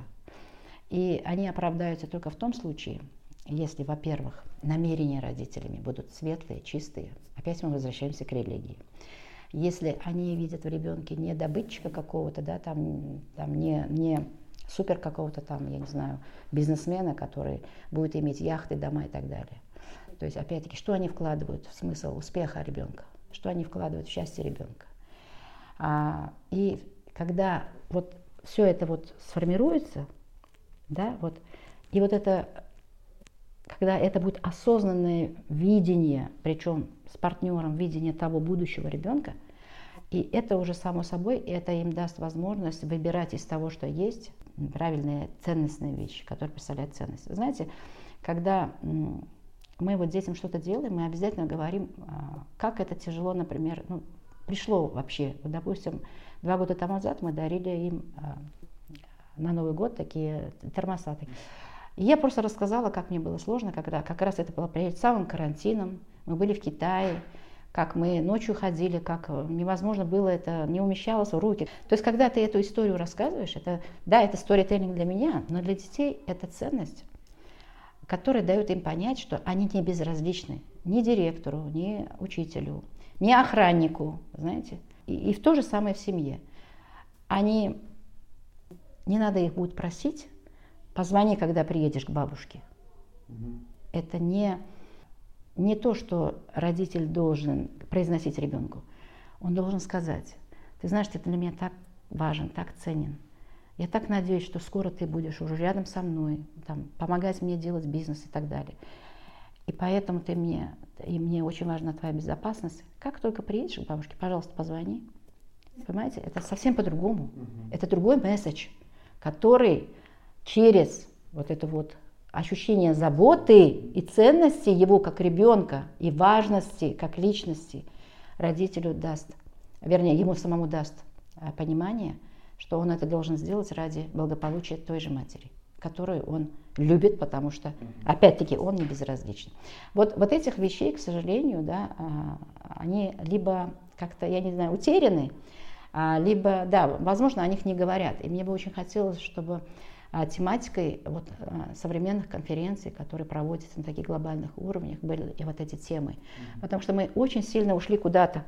Мы говорим об инструментах, мы говорим о каких-то там оценочных э, да, там, вещах, о каких-то глобальных, но мы не говорим о простых вещах, которые помогают, вот, э, простые вещи, как кирпичики, помогают вот, выстроить вот эту вот, а, а, как это сказать, вот э, есть же слово. Ну, фундамент. Ну, тыл, нет, тыл, да, нет, фундамент это другое, а это вот именно тыл, куда ты всегда можешь прийти, быть там понятым, признанным, а, где ты можешь просто рассказать о своих чувствах без а, каких, каких-то страхов, а, да, и просто вот, и это называется безусловная любовь. Понимаете, сейчас очень важна именно безусловная любовь. Я тебя люблю не потому, что ты приносишь пятерки или там ты такой крутой весь из себя, красивый там и так далее. Я тебя просто люблю, потому что ты мой ребенок. И я ответственен за поиск того пути в жизни, который является твоим предназначением. Вот это, я думаю, главное, что а, каждый должен, вот знаете, это должно пульсировать в голове. А как я, хороший ли я родитель? Не надо ребенка mm-hmm. оценивать. Mm-hmm. Хороший ли родитель я? Сделал ли я что-то сегодня для его развития? А помог я ему сегодня справиться с какой-то ситуацией? Потому что если это будет в практике, дети всегда говорят об этом. Папа, а помнишь, ты мне вот это сделал, мне так это помогло?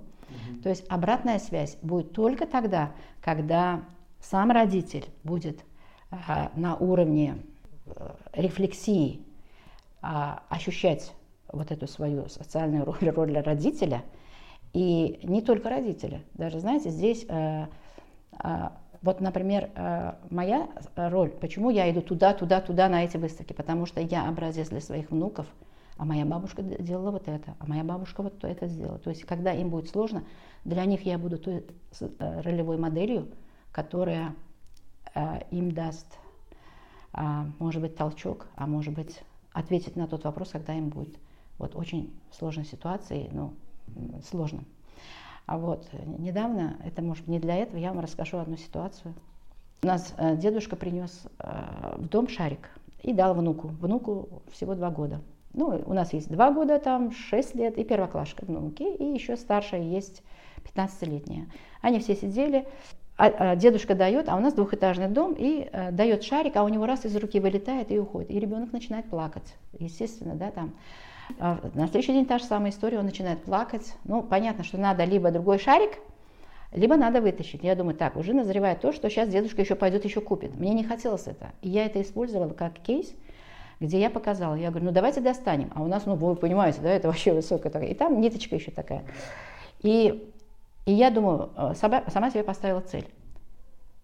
Во что бы то ни стало, я сделаю так, чтобы этот шарик достать. Потому что сейчас я в данной ситуации модель поведения, чтобы не примириться к ситуации, как-то ее разрешить, но в то же время не тем, что еще один купить, да, это же расходы, а в том, что все-таки из любой ситуации есть выход. Для меня это очень важно было. И знаете, я начинаю на втором этаже, у нас на втором этаже я живу, и там есть ну, так, перила, и, а это в середине, где вот люстра, висит этот шарик. Я беру э, майку и начинаю, значит, кидать, кидать в ту сторону где лестница спускается. А шарик туда подошел, но я все равно не достала его так. Я думаю, так, нет, это не пойдет. Я все это озвучиваю, это не пойдет, потому что я все равно не достаю. Я стала оттуда бросать. И каждый раз, когда бросаю, дети мне эту майку возвращают. Значит, там две вещи были, я второй не помню, но вот майка, она будет. И, в общем, когда я... Причем эта майка была сам... Я зачем-то ее взяла сама в руки. И вот я ее, значит, этой майкой придвигаю к, туда, где, э, у нас, где, где моя комната, значит, где перила. Она доходит туда, и все. Я говорю, все, я понимаю, это дошло сюда. И я потом беру швабру. А, не, это было очень много попыток, вы не представляете. И это дети сидели, они смотрели как сериал. Это, ой, вы молодец, ой, еще чуть-чуть. Знаете, да? Ой, это бабушка. Ой, что, ну давайте, давайте. А они каждый раз мне а, это приносят, ну тоже приняли, уже все такие мокрые. И знаете, получилось так, что я ее шваброй так передвинула, передвинула, передвинула, и за занавеску, там, значит, есть занавеска. И вы знаете, мы, я еще не взяла, дети поднялись, говорят, ой, Джон, вы классная, вы вообще, вы супер бабушка. Да? И самое интересное, их шарик не волновал. Я говорю, слушайте, ну вот, нате вам шарик. Да что шарик, вы вообще, вы такие молодцы. И я понимаю, да, что я дала опыт э, для детей, что ничто не должно останавливать. И, ну, это я такая бабушка с 40-летним опытом, да, в образовании. Но я думаю, вот мы должны показывать детям хотя бы свое решение. Фируза Наримановна, спасибо вам большое за все те мысли, которыми вы поделились.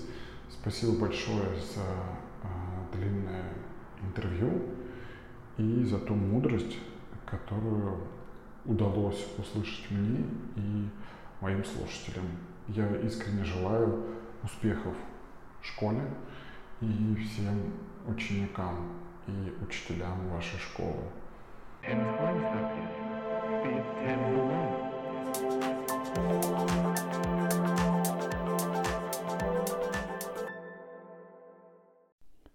Друзья, если вам понравился эпизод, я буду вам очень благодарен за оценку на Apple подкастах. Ну и, естественно, будет прекрасно, если вы оставите короткий отзыв там. Также будет здорово, если вы поставите лайк на Яндекс Музыке. Все это позволит мне приглашать в будущем более труднодоступных гостей. Ну и, естественно, большое вам спасибо за любую обратную связь в телеграм-канале подкаста и за ваши рекомендации по гостям. Спасибо вам большое, что слушаете. До новых встреч.